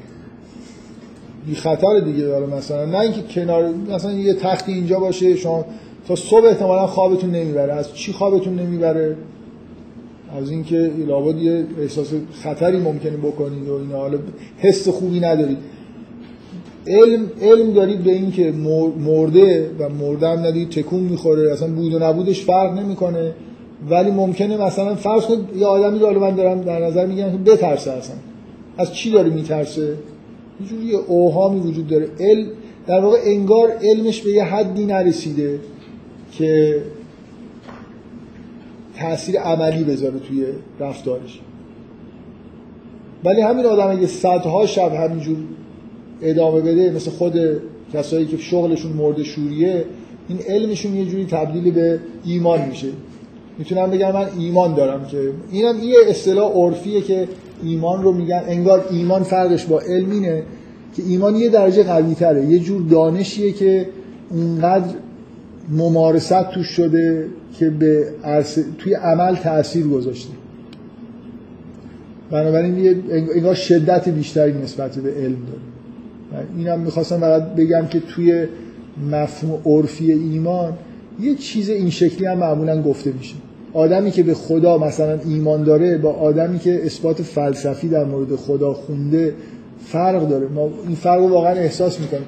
دانستن اینکه خدا هست با ایمان به اینکه خدا هست فرق می‌کنه. اینکه توی یه لحظه ای مثلا من با تمام وجود از خدا کمک بخوام ممکنه بدونم که خدایی هست. واقعا اثباتی که بررسی کردم به نظر مثلا درست اومده. یه دانشی داشته باشم ولی یه سری احساسات منطبق با اون دانش رو نداشته باشم. مثلا آیا واقعا بذارید من یه آیه قرآن بخونم شروع کنیم وارد قرآن بشیم. این آیه معروفی که میگه انما المؤمنون الذين اذا ذکر الله وجلت قلوبهم. کسای مؤمنین کسایی هستن. انما آورده. و شاید چون این انما اینجا هست ایزوتسو این آیه رو به عنوان اولین آیه ذکر کرده مثل اینکه داره میگه که غیر از این نیست که مؤمن کسیه که وقتی که یاد خدا می‌کنه وجلت قلوبهم. تو دلشون یه حالت مثلا ترس و واهمه ایجاد میشه از یاد خدا. این سوره سوره انفال آیه دو و چهار. دو تا چهار. آیه دو فکر می‌کنم درست دارم میگم. این نول مؤمنون. سوره هشت.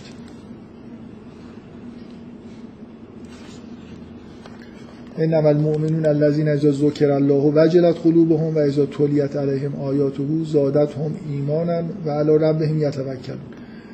خب واقعا آدمی که اثبات فلسفی از خدا مثلا واجب الوجود قبول کرده به خدا اعتقاد پیدا کرده یاد خدا میفته همچین حالتهایی بهش دست میده. این درست مثل همون مثال مرده میمونه.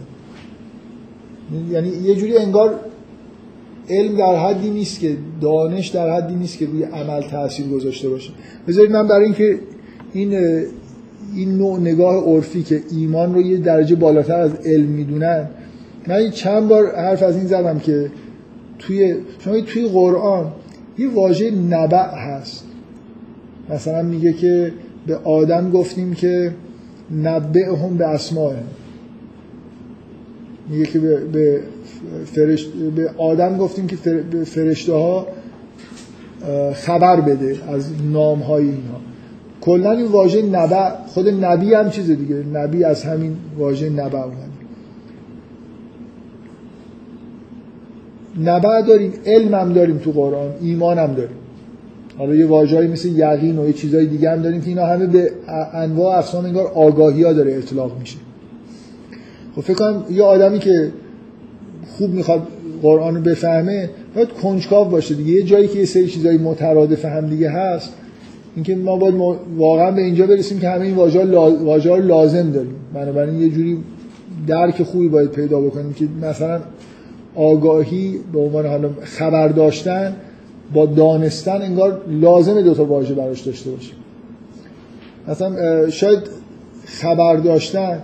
شما یه آدمی که کور مادرزاده می‌تونم بگم که می‌دونه که مثلا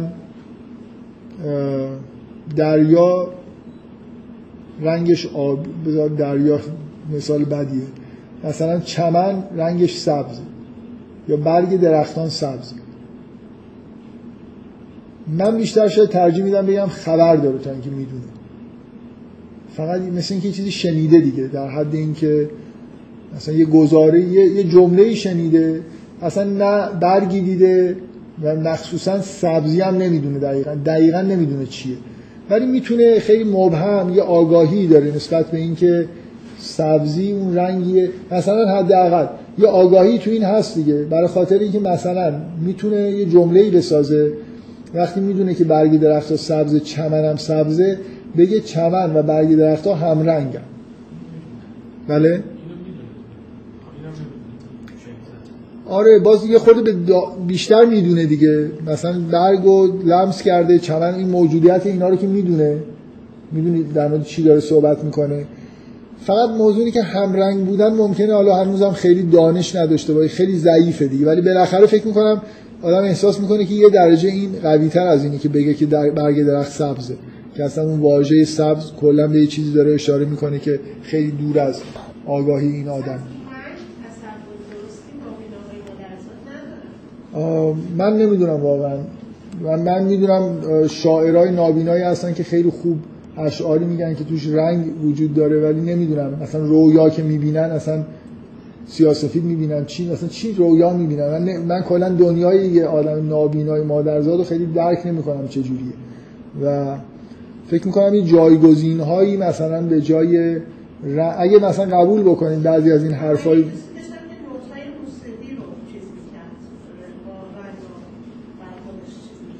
آره یکی از معروف ترین شاعر مدرن فرانسه آرتور رمبو برای حروف رنگ میذاشت.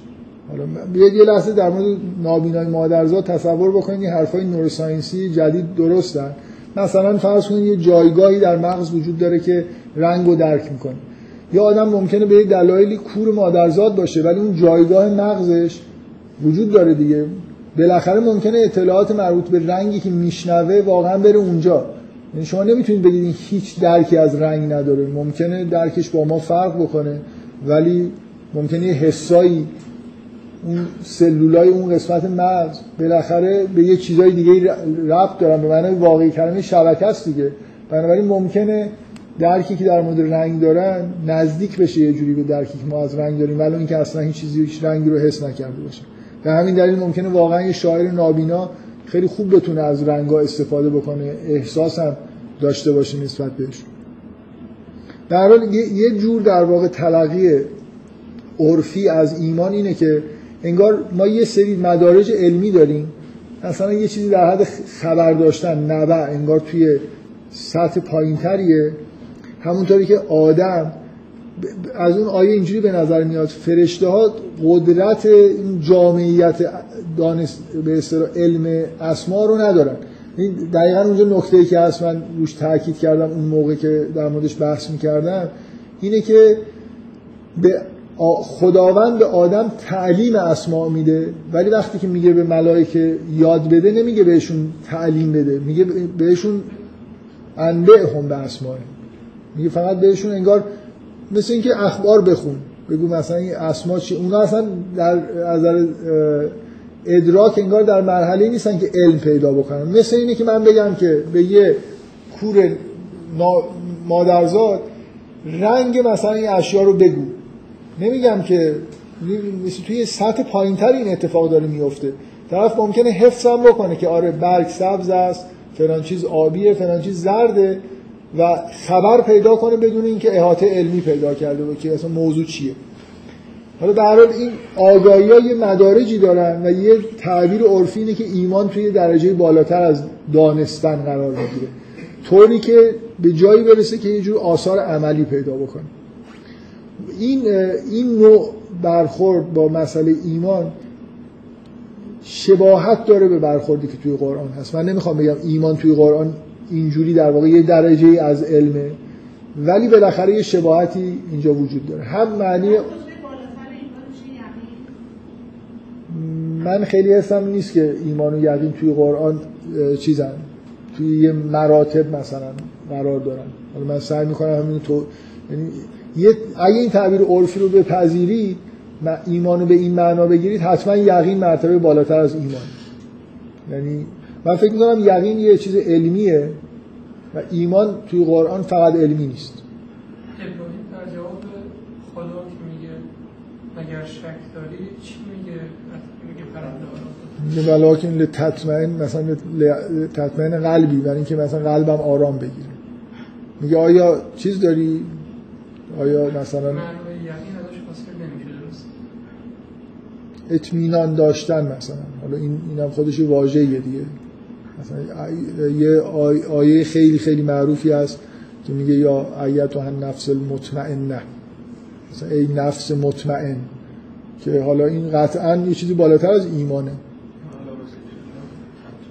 یا علا به ذکر الله تطمئن القلوب مثل این حالت اطمینان داشتن یه حالتیه که به نظر میاد که خب حالت مثبتیه و یه جوری این نفس مطمئنه به نظر میاد این خطاب به افراد خیلی سطح بالا برای خاطر اینکه در ادامهش میگه که فتخلی فی عبادی فتخلی جنتی که به نظر میاد اینجا مثلا حرف از عبادی یعنی همون عباد الله که افراد خاصی هستن یا عباد الرحمن که توی قرآن توصیف شدن که توی درجه عالی ایمان قرار داره. به هر حال من نکته ای که دو تا, دو تا معنی عرفی ایمان رو گفتم. حالا در مورد اولیش که حالا می‌خواستم یه بحث حاشیه‌ای بکنم. نکته اولی بیشتر در واقع روی این تاکید می‌کنه که ایمان یه جوری در واقع اراده کردن یه چیزیه یه اعتقادیه. مثل اینی که من در یه لحظه ای می‌خوام یه چیزی رو دیگه بپذیرم. یه مهر پایانی انگار به تحقیقات خودم حداقل به طور موقت می‌خوام بزنم. انگار یه چیزی رو با وجود توی معنای عرفی ایمان اینجوریه که انگار به قول ایشون تو تعبیرش یه احتمال خطایی وجود داره ولی من اینو دیگه صرف نظر می‌کنم.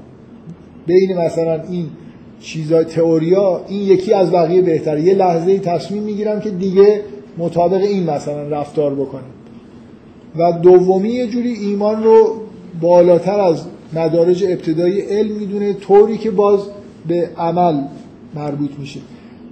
وچه مشترک هر دوتا تعبیر عرفی اینه که جنبه عملی برای ایمان قائلن یعنی یه جوری مثل حالا دومی که رسما داره حرف از این می‌زنه که ایمان یعنی یه علمی که به یه جایی رسیده باشه که آثار عملیش ظاهر بشه. اولی هم بالاخره اینجوریه که انگار من شاید برای خاطر اینکه می‌خوام زندگی کنم شروع کنم بر اساس یه چیزی زندگی کردن یه چیزایی رو صرف نظر می‌کنم به یه چیزی ایمان میارم. حالا به قول همین تو این جلسه گفته شد یه بسته ای رو یه پکیج رو میپذیرم که بر اساسش زندگی کنم. معمولا تو تعبیر عرفی اول ایمان باز جمعه عملی داره. من یه راه زندگی رو دل به دریا می‌زنم یه راه زندگی رو انتخاب می‌کنم. معمولا اینجوری نیست که خیلی تو تئوری این اتفاق بیفته که من بین مثلا دل به دریا بزنم بین این دو تا تئوری تئوری شماره یک رو انتخاب کنم. معمولا اینجوریه که این تئوری حتما جنبه عملی داره و این دل به دریا زدن از اینجا میاد که با این تصمیم من مقید میشم به اینکه یه جور خاصی زندگی بکنم یه کارایی رو انجام بدم و یه کارایی رو انجام ندم.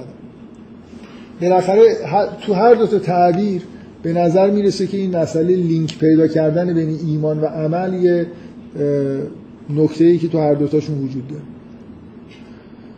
خب من فکر می‌کنم هر دوتای اینا به یه معنای درستن ولی میل دارم که حالا خود در مورد مستقیما بریم با همون روشی که خودمون داشتیم. ولی ولی هیچ کدوم اینا ایمان به معنای قرآنیش نیست. یعنی من فکر می‌کنم که وقتی که مثلا تو قرآن حرف از مؤمنین زده میشه معنیش معنی خیلی خاصتری داره. در این حالی که یه جور اشتراک معنی با این چیزایی که گفتم ممکنه داشته باشه. می‌تونم از این کمک بگیرم که کفر رو در موردش به اندازه کافی صحبت کردم و یه جوری ایمان توی قرآن به شدت مقابل کفر قرار می‌گیره. شما یه تعداد خوبی آیه دارید که مثلا میگه الذین آمنو اینطور الذین کفرو اونطور. یعنی انگار اصلا کلا یا ایها الذین آمنو یا ایها الذین مثلا یا ایها الذین کفرو که نه. یا ایها الکافرون مثلا.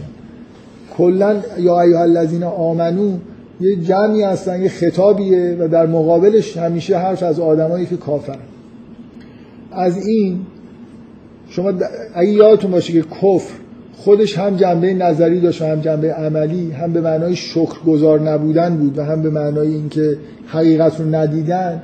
به نظر میاد که اگه ایمان رو مقابل کفر قرار بدیم هر دو تا جنبه رو داره. یعنی به نظر میاد که توی ایمان یه جور التزامای عملی هم وجود داره. من چند بار تا حالا در مورد ایمان جست و گریخته صحبت کردم.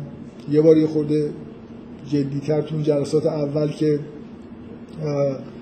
بحث واژگان بود و گاهی به این آیه اشاره کردم تا همون نکته ای که معمولا معتقدم که خیلی خوبه که آدم وقتی که در مورد واژه‌ای توی قرآن مخصوصا این واژه های یه خورده انتظایی و به قول ایزوتسو اخلاقی و دینی اینایی که مفاهیم کلی هستن زیادم تو قرآن معمولا تکرار شدن اون آیه هایی که اینا رو توی معنای ملموس و ساده ای به کار برده خارج از کانتکست دینی راهنمای خوبی هستن که بفهمیم که هسته اصلی به اصطلاح مرکزی این واژه چیه. به جای اینکه بریم ریشه شناسی بکنیم شاید مراجعه کردن به بعضی از این آیه های ساده مناسب تر بشه. من چند بار فکر می‌کنم تا حالا در مورد ایمان این آیه رو گفتم که یه جایی وقتی که پسرای یعقوب می‌خوان یوسف رو ببرن.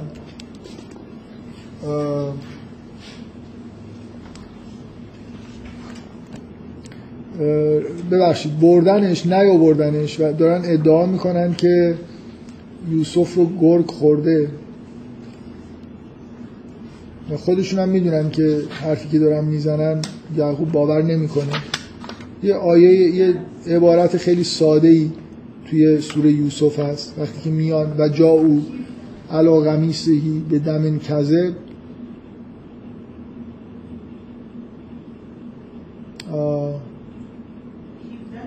نه ببخشید. قالو یا ابانا انا ذهبنا نستبق و ترکنا یوسف عند متاعنا فاکله الذئب گفتن که ما رفتیم مسابقه بدیم یوسف رو ترک کردیم. پیش کالاهای خودمون و گرگین خورد. و ما انت به مؤمن لنا ولو کنا صادقین. ما چی می‌فهمید از این این فکر معنای خیلی الان شما بخواید این جمله رو به فارسی بگید تو حرف ما رو باور نمی‌کنی حتی اگه ما راست بگیم. می‌تونید چیز دیگه جاش بذارید؟ اگه می‌تونید بگید و من منتظر پیشنهاد هستم. چی می‌تونیم بگیم؟ تو همین معنای فارسی خودمون. چی دارن میگن به پدرشون؟ که حتی اگر ما بذارید از اینجوری بگیم دیگه حتی اگر من راست بگم تو قبول نمی کنی مثلا. باور نمی کنی قبول نمی کنی حالا یه جوری حرف ما رو نمیپذیری و حالا به ما اعتماد مثلا یه جوری احساس عدم اعتماد به ما داری که حرف ما بله؟ ته دلت راضی نمیشه چه می‌دونم. و همه اینا فکر کنم این این جمله توی قرآن برای معنی واژه ایمان به اون معنی که تو قرآن به کار میره وقتی من ایمان دارم به خداوند یا میگم به یه چیزی ایمان دارم باورم شده ته دل من به قول راضی شده و یه طوری مطابق این یه فایلی تو ذهن من بسته میشه. اتفاقی که برای یعقوب میفته اینه که ایمان نمیاره به این حرف و این فایل باز میمونه دیگه. این همینجور فکر می‌کنه که یوسف کجاست. باور ن... یه, یه لحظه ای بالاخره من اگه به یه نفر آدم اعتماد داشته باشم یه خبری برای من آورده من وقتی باور می‌کنم انگار که تموم میشه دیگه. این حرف گفت من با دیگه بر اساس این باورها رو می‌تونم زندگی کنم. تردید وقتی وجود داره یعنی فرق بین ایمان با اون نکته که من یه تئوری رو مثلا فرض کنید می‌دونم یه جایش مشکل داره. وقتی ایمان میارم یعنی به این توانایی می‌رسم در درون خودم به یه باوری می‌رسم در حدی که یا حالا تصمیم می‌گیرم که بر اساسش می‌تونم زندگی کنم. انگار درسته. یعنی شما در هر باوری می‌تونید خدشه هایی بگید وجود داره ولی باور کردن به معنای انگار بستن راه مخالف. یه جوری قبول کردن ته دل راضی شدن نمی‌دونم. شما این جمله رو ملاک بگیرید. فکر می‌کنم اون معنی محسوس واژه ایمان و مؤمن شدن توی این هست. ما نسبت به خداوندم در همین معنا به باوری می‌رسیم. و به نسبت دین هم به یه باوری می‌رسیم طوری که انگار ته دلمون راضی میشه می‌تونیم بر اساسش زندگی بکنیم. یه جوری دقیقا قبول بکنید که اینجا اینکه آثار عملی مثلا پیدا بکنه حتما اگه به باور برسید آثار عملی پیدا می‌کنه. من اگه حرف یه نفر رو باور کنم دیگه نمیرم دنبال یوسف بگردم. اگه باور نکنم میرم دنبالش میگردم. نه اینکه مطمئن باشم زنده است ولی چون باور نکردم که گرگ خوردتش فکر می‌کنم خب هنوز زنده است بنابراین آثار عملی خلافش هم ممکنه ظاهر بشه. در حالی که قبول کردن یه چیزی راضی شدن به یه حرف یه جوری همیشه آثار عملی اون دانش رو انگار همراه خودش میاد در این این عبارت عبارت خیلی روشنیه توی کانتکست غیر دینی که به ما میگه که شاید بیشتر از مفهوم امنیت که ریشه واژه مؤمنه امنیت هم دور نیست از این حرفی که ما داریم می‌زنیم مثلا این امن شدن یه جوری انگار در تو همین حرفایی که من دارم می‌زنم یه حسی از اینکه ایمنی هم وجود داره. من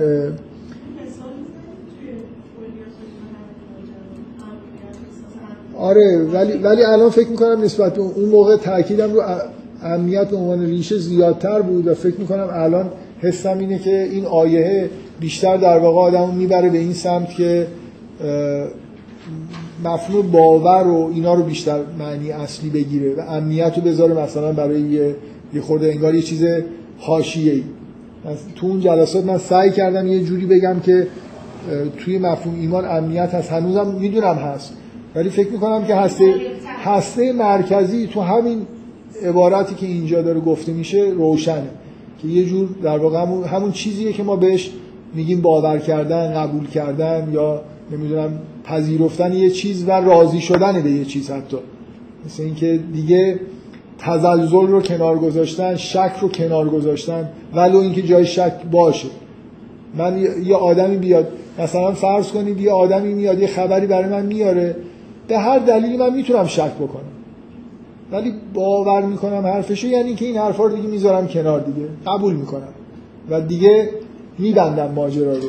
همینجوری ادامه میدم بر اساس اینکه این اتفاق افتاده. شما یه مثال خیلی خوب در مورد همین دفعه دومی که اینا برادر بعدی رو می‌برن و نمیارن دیگه کلمه ایمان و مؤمن و اینا گفته نمیشه.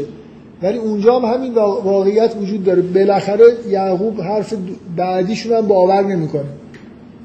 و حق هم داره دیگه. اینا اینا دفعه دوم بدون سوء نیت این حرف یه نفر اومده به من گزارش داده که یوسف و گرگ خورده اصلا اساسا داره دروغ میگه و یعقوب باور نمی‌کنه. یه بار هم اینه که بیچارا دروغ نمیگن ولی باز یعقوب حق داره که باور نکنه. شواهدی وجود داره برای یعقوب. واقعا این برادر تو اون سن و سال قابل اعتماد هم شدن یه جوری. یعقوب هم می‌دونه دیگه اینا مثلا اونجوری نیستن که بخوان دروغ بگن. کی آره بله اعتراف می‌کنم منم دست داشتم تو اون کارش. بالاخره این دفعه ولی ببین باور نکردن دفعه دوم وجود داره. برای خاطر اینکه بازی شواهد قوی برای یعقوب وجود داره که نمی‌تونه این اتفاق افتاده باشه. این فقط اعتماد کردن به این آدما یا اعتماد نکردن نیست. بنابراین مثلا اگه شما توی دفعه اول بگید که ایمان آوردن یعنی اعتماد کردن یعنی اینا دارن میگن به ما اعتماد نداری ولو اینکه ما راست بگیم. واقعا اینجوری نیست. مثلا این مثلا اینه که شواهدی برای یعقوب وجود داره که نمی‌تونه باور بکنه که اینا دارن راست میگن. شواهد غلبه داره از اون ور که یوسف نمی‌تونه مرده باشه یا اون برادر که نمی‌تونه دزدی کرده باشه. باور کردنی نیست این حرف. برای باور کردن فکر می‌کنم یه چیزیه که خیلی به همین معنای عرفی که ما میگیم به این تو ترجمه این آیه می‌تونه قشنگ بشینه. به زبان فارسی بگی تو تو و ما انت به مؤمن لنا تو ما را باور نمی کنی ولو کننا ساده یعنی حرف ما رو باور نمی کنی ولو اینکه راست بگی. حالا بیاید یه چند تا آیه به وقتی وارد کانتکست دینی میشه. حالا خب یه مقدار معنی خاص پیدا می‌کنه. یعنی ایمان داشتن توی قرآن یعنی باور کردن همون حقیقت اصلی جهان که توحیده و حقایق اصلی جهان. یعنی وقتی که قرآن میگه مؤمن معنیش مثلا ترجمه نمی‌تونید بکنید آدم باور کرده یا آدم زود باور مثلا. اسم خاصه دیگه. مؤمن یعنی اون کسی که حقایق جهان رو توحید رو آخرت رو باور کرده. این باور کردن واقعا معنیش همینه. شما تو قرآن اولا می‌بینید که آدمی که مؤمنه صفات عملی خیلی زیادی داره. قد افلح المؤمنون الذین هم فی صلاتهم مثلا خاشعون. یعنی آدمی که به باور نسبت به حقایق عالم می‌رسه توحید رو باور می‌کنه نمی‌دونم آخرت رو باور می‌کنه در نمازش خاش آثار شما مرتب تو قرآن می‌بینید از همین آیه اولی که ایزوتسو آورده. انما المؤمنون انما المؤمنون. فقط و فقط مؤمنین کسانی هستند الذین اذا ذکر الله وقتی یاد خدا میشه نام مثلا خدا برده میشه وجلت قلوبهم. و اذا تلیت علیهم آیاته وقتی که آیات خدا خونده میشه زادت هم ایمانن و علی ربهم یتوکلون باز ادامه میده. که الذین یقیمون از صلات یعنی جزء حتما یه آدمی که به همچین باوری می‌رسه نماز می‌خونه. و مما رزقناهم ینفقون و از رزق خودش انفاق می‌کنه. من اینا رو دارم تاکید می‌کنم و آخرش هم میگه اولایکه همول مؤمنون حق اینا مؤمنای واقعی هستن. آدمی که به یه باوری رسیده نسبت به خدا و آخرت معلومه که تو زندگیش یه آثار خیلی روشنی به وجود بر اساس اینکه دیگه خدا وجود داره و آخرت وجود داره زندگی می‌کنه دیگه. این چرا چرا ایمان؟ این مثل همون ورژن دوم عرفیه. ایمان یه جور دانش قویه مثل اینکه یه به یه جایی طرف می‌رسه به یه حدی از دانش رسیده به یه اطمینانی رسیده که حتما آثار عملی پیدا حتما عبادت می‌کنه حتما رزق رو از طرف خدا می‌دونه و ازش انفاق می‌کنه و الی آخر. این چیزهایی که اینقدر صفات مؤمنین تو قرآن هست که همش هم می‌بینید جنبه عملی داره. شما مثلا نمیگه انما المؤمنون مثلا یه, یه روایتی هست میگه المؤمن کیس. که مثلا مؤمن یه جورایی کیس چی میشه؟ باهوش نه. چی؟ کیس زیرک مثلا زیرک بهتره. مثلا مؤمن آدم یعنی یه جور مثلا فرض کنید انگار به مؤمن یه صفت شناختی داره نسبت میده. حالا اگه باهوش می‌گفت که کلمه باهوش وجود نداره در زبان قدیم. یعنی که معنی هم نداره آخه. المؤمن کیس یه جوری داره میگه که مثلا مؤمنی ویژگی حالا شاید شناختی و خوبی داره یه جور زیرکی داره. مثلا alert ه شاید کیس مثلا ترجمه انگلیسی alert فارسی چی میشه؟ هوشیار مثلا آره. شاید هوشیار برای کیس از زیرک به زیرک به خود حالت چیزم داره. یه چیزای منفی هم توش هست.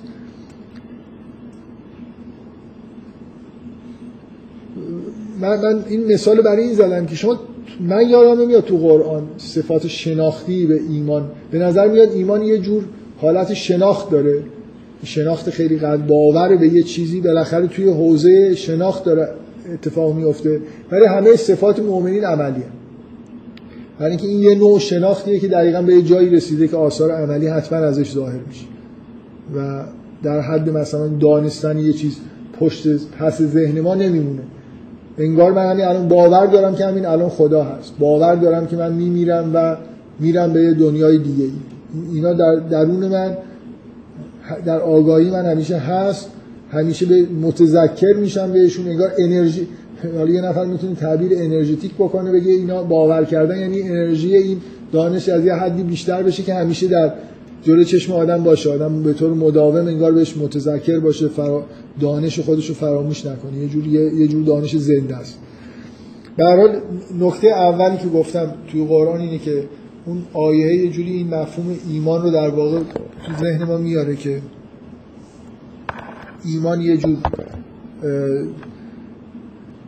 یه حس باور کردن اعتماد کردن اطمینان کردن اینا توش هست و اینکه وقتی باور می‌کنم بر اساسش می‌تونم عمل بکنم و نتیجهش هم اینه که تو قرآن شما به شدت می‌بینید که صفات عملی در مورد زندگی ویژگی های زندگی به مؤمنین نسبت داده میشه. برای خاطر اینکه دانششون نسبت به من مطمئنا نمی‌تونم بگم که هر کسی برهان مثلا وجودی دکارت رو بفهمه نماز می‌خونه. یا نمی‌دونم انفاق می‌کنه. واقعا یعنی الان ممکنه یه آدمی یه فیلسوفی خیلی خوب برهان وجودی دکارت رو بفهمه به همون خوبی که خود دکارت می‌فهمه. ولی لزوما این آثار عملی توی زندگیش این که مثلا کارش به جایی برسه که حتما انفاق بکنه شاید دلیل عمدهش اینه که اون واجب الوجوده این خدای نیست که باور کردنش آثار عملی داشته باشه. این خدایی که من به عنوان رب خودم مثلا بهش به توحید وقتی که ایمان پیدا می‌کنم توحید فقط وجود داشتن یه واجب الوجود نیست. خلق کردن تربیت کردن همه اون حقیقتی که توی توحید هست اگه بهش اعتماد پیدا بکنم اون وقت آثار عملی حتما ظاهر میشه. خب من یه خورده مجموع آیات مربوط به ایمان و جلسه آینده میگم. فکر می‌کنم بعدش هم در مورد اس... یا عمل صالح که همش میچسبه تو قرآن به ایمان یا اسلام یا حالا هر دو اگه وقت بشه تو جلسه آینده بحث می‌کنم.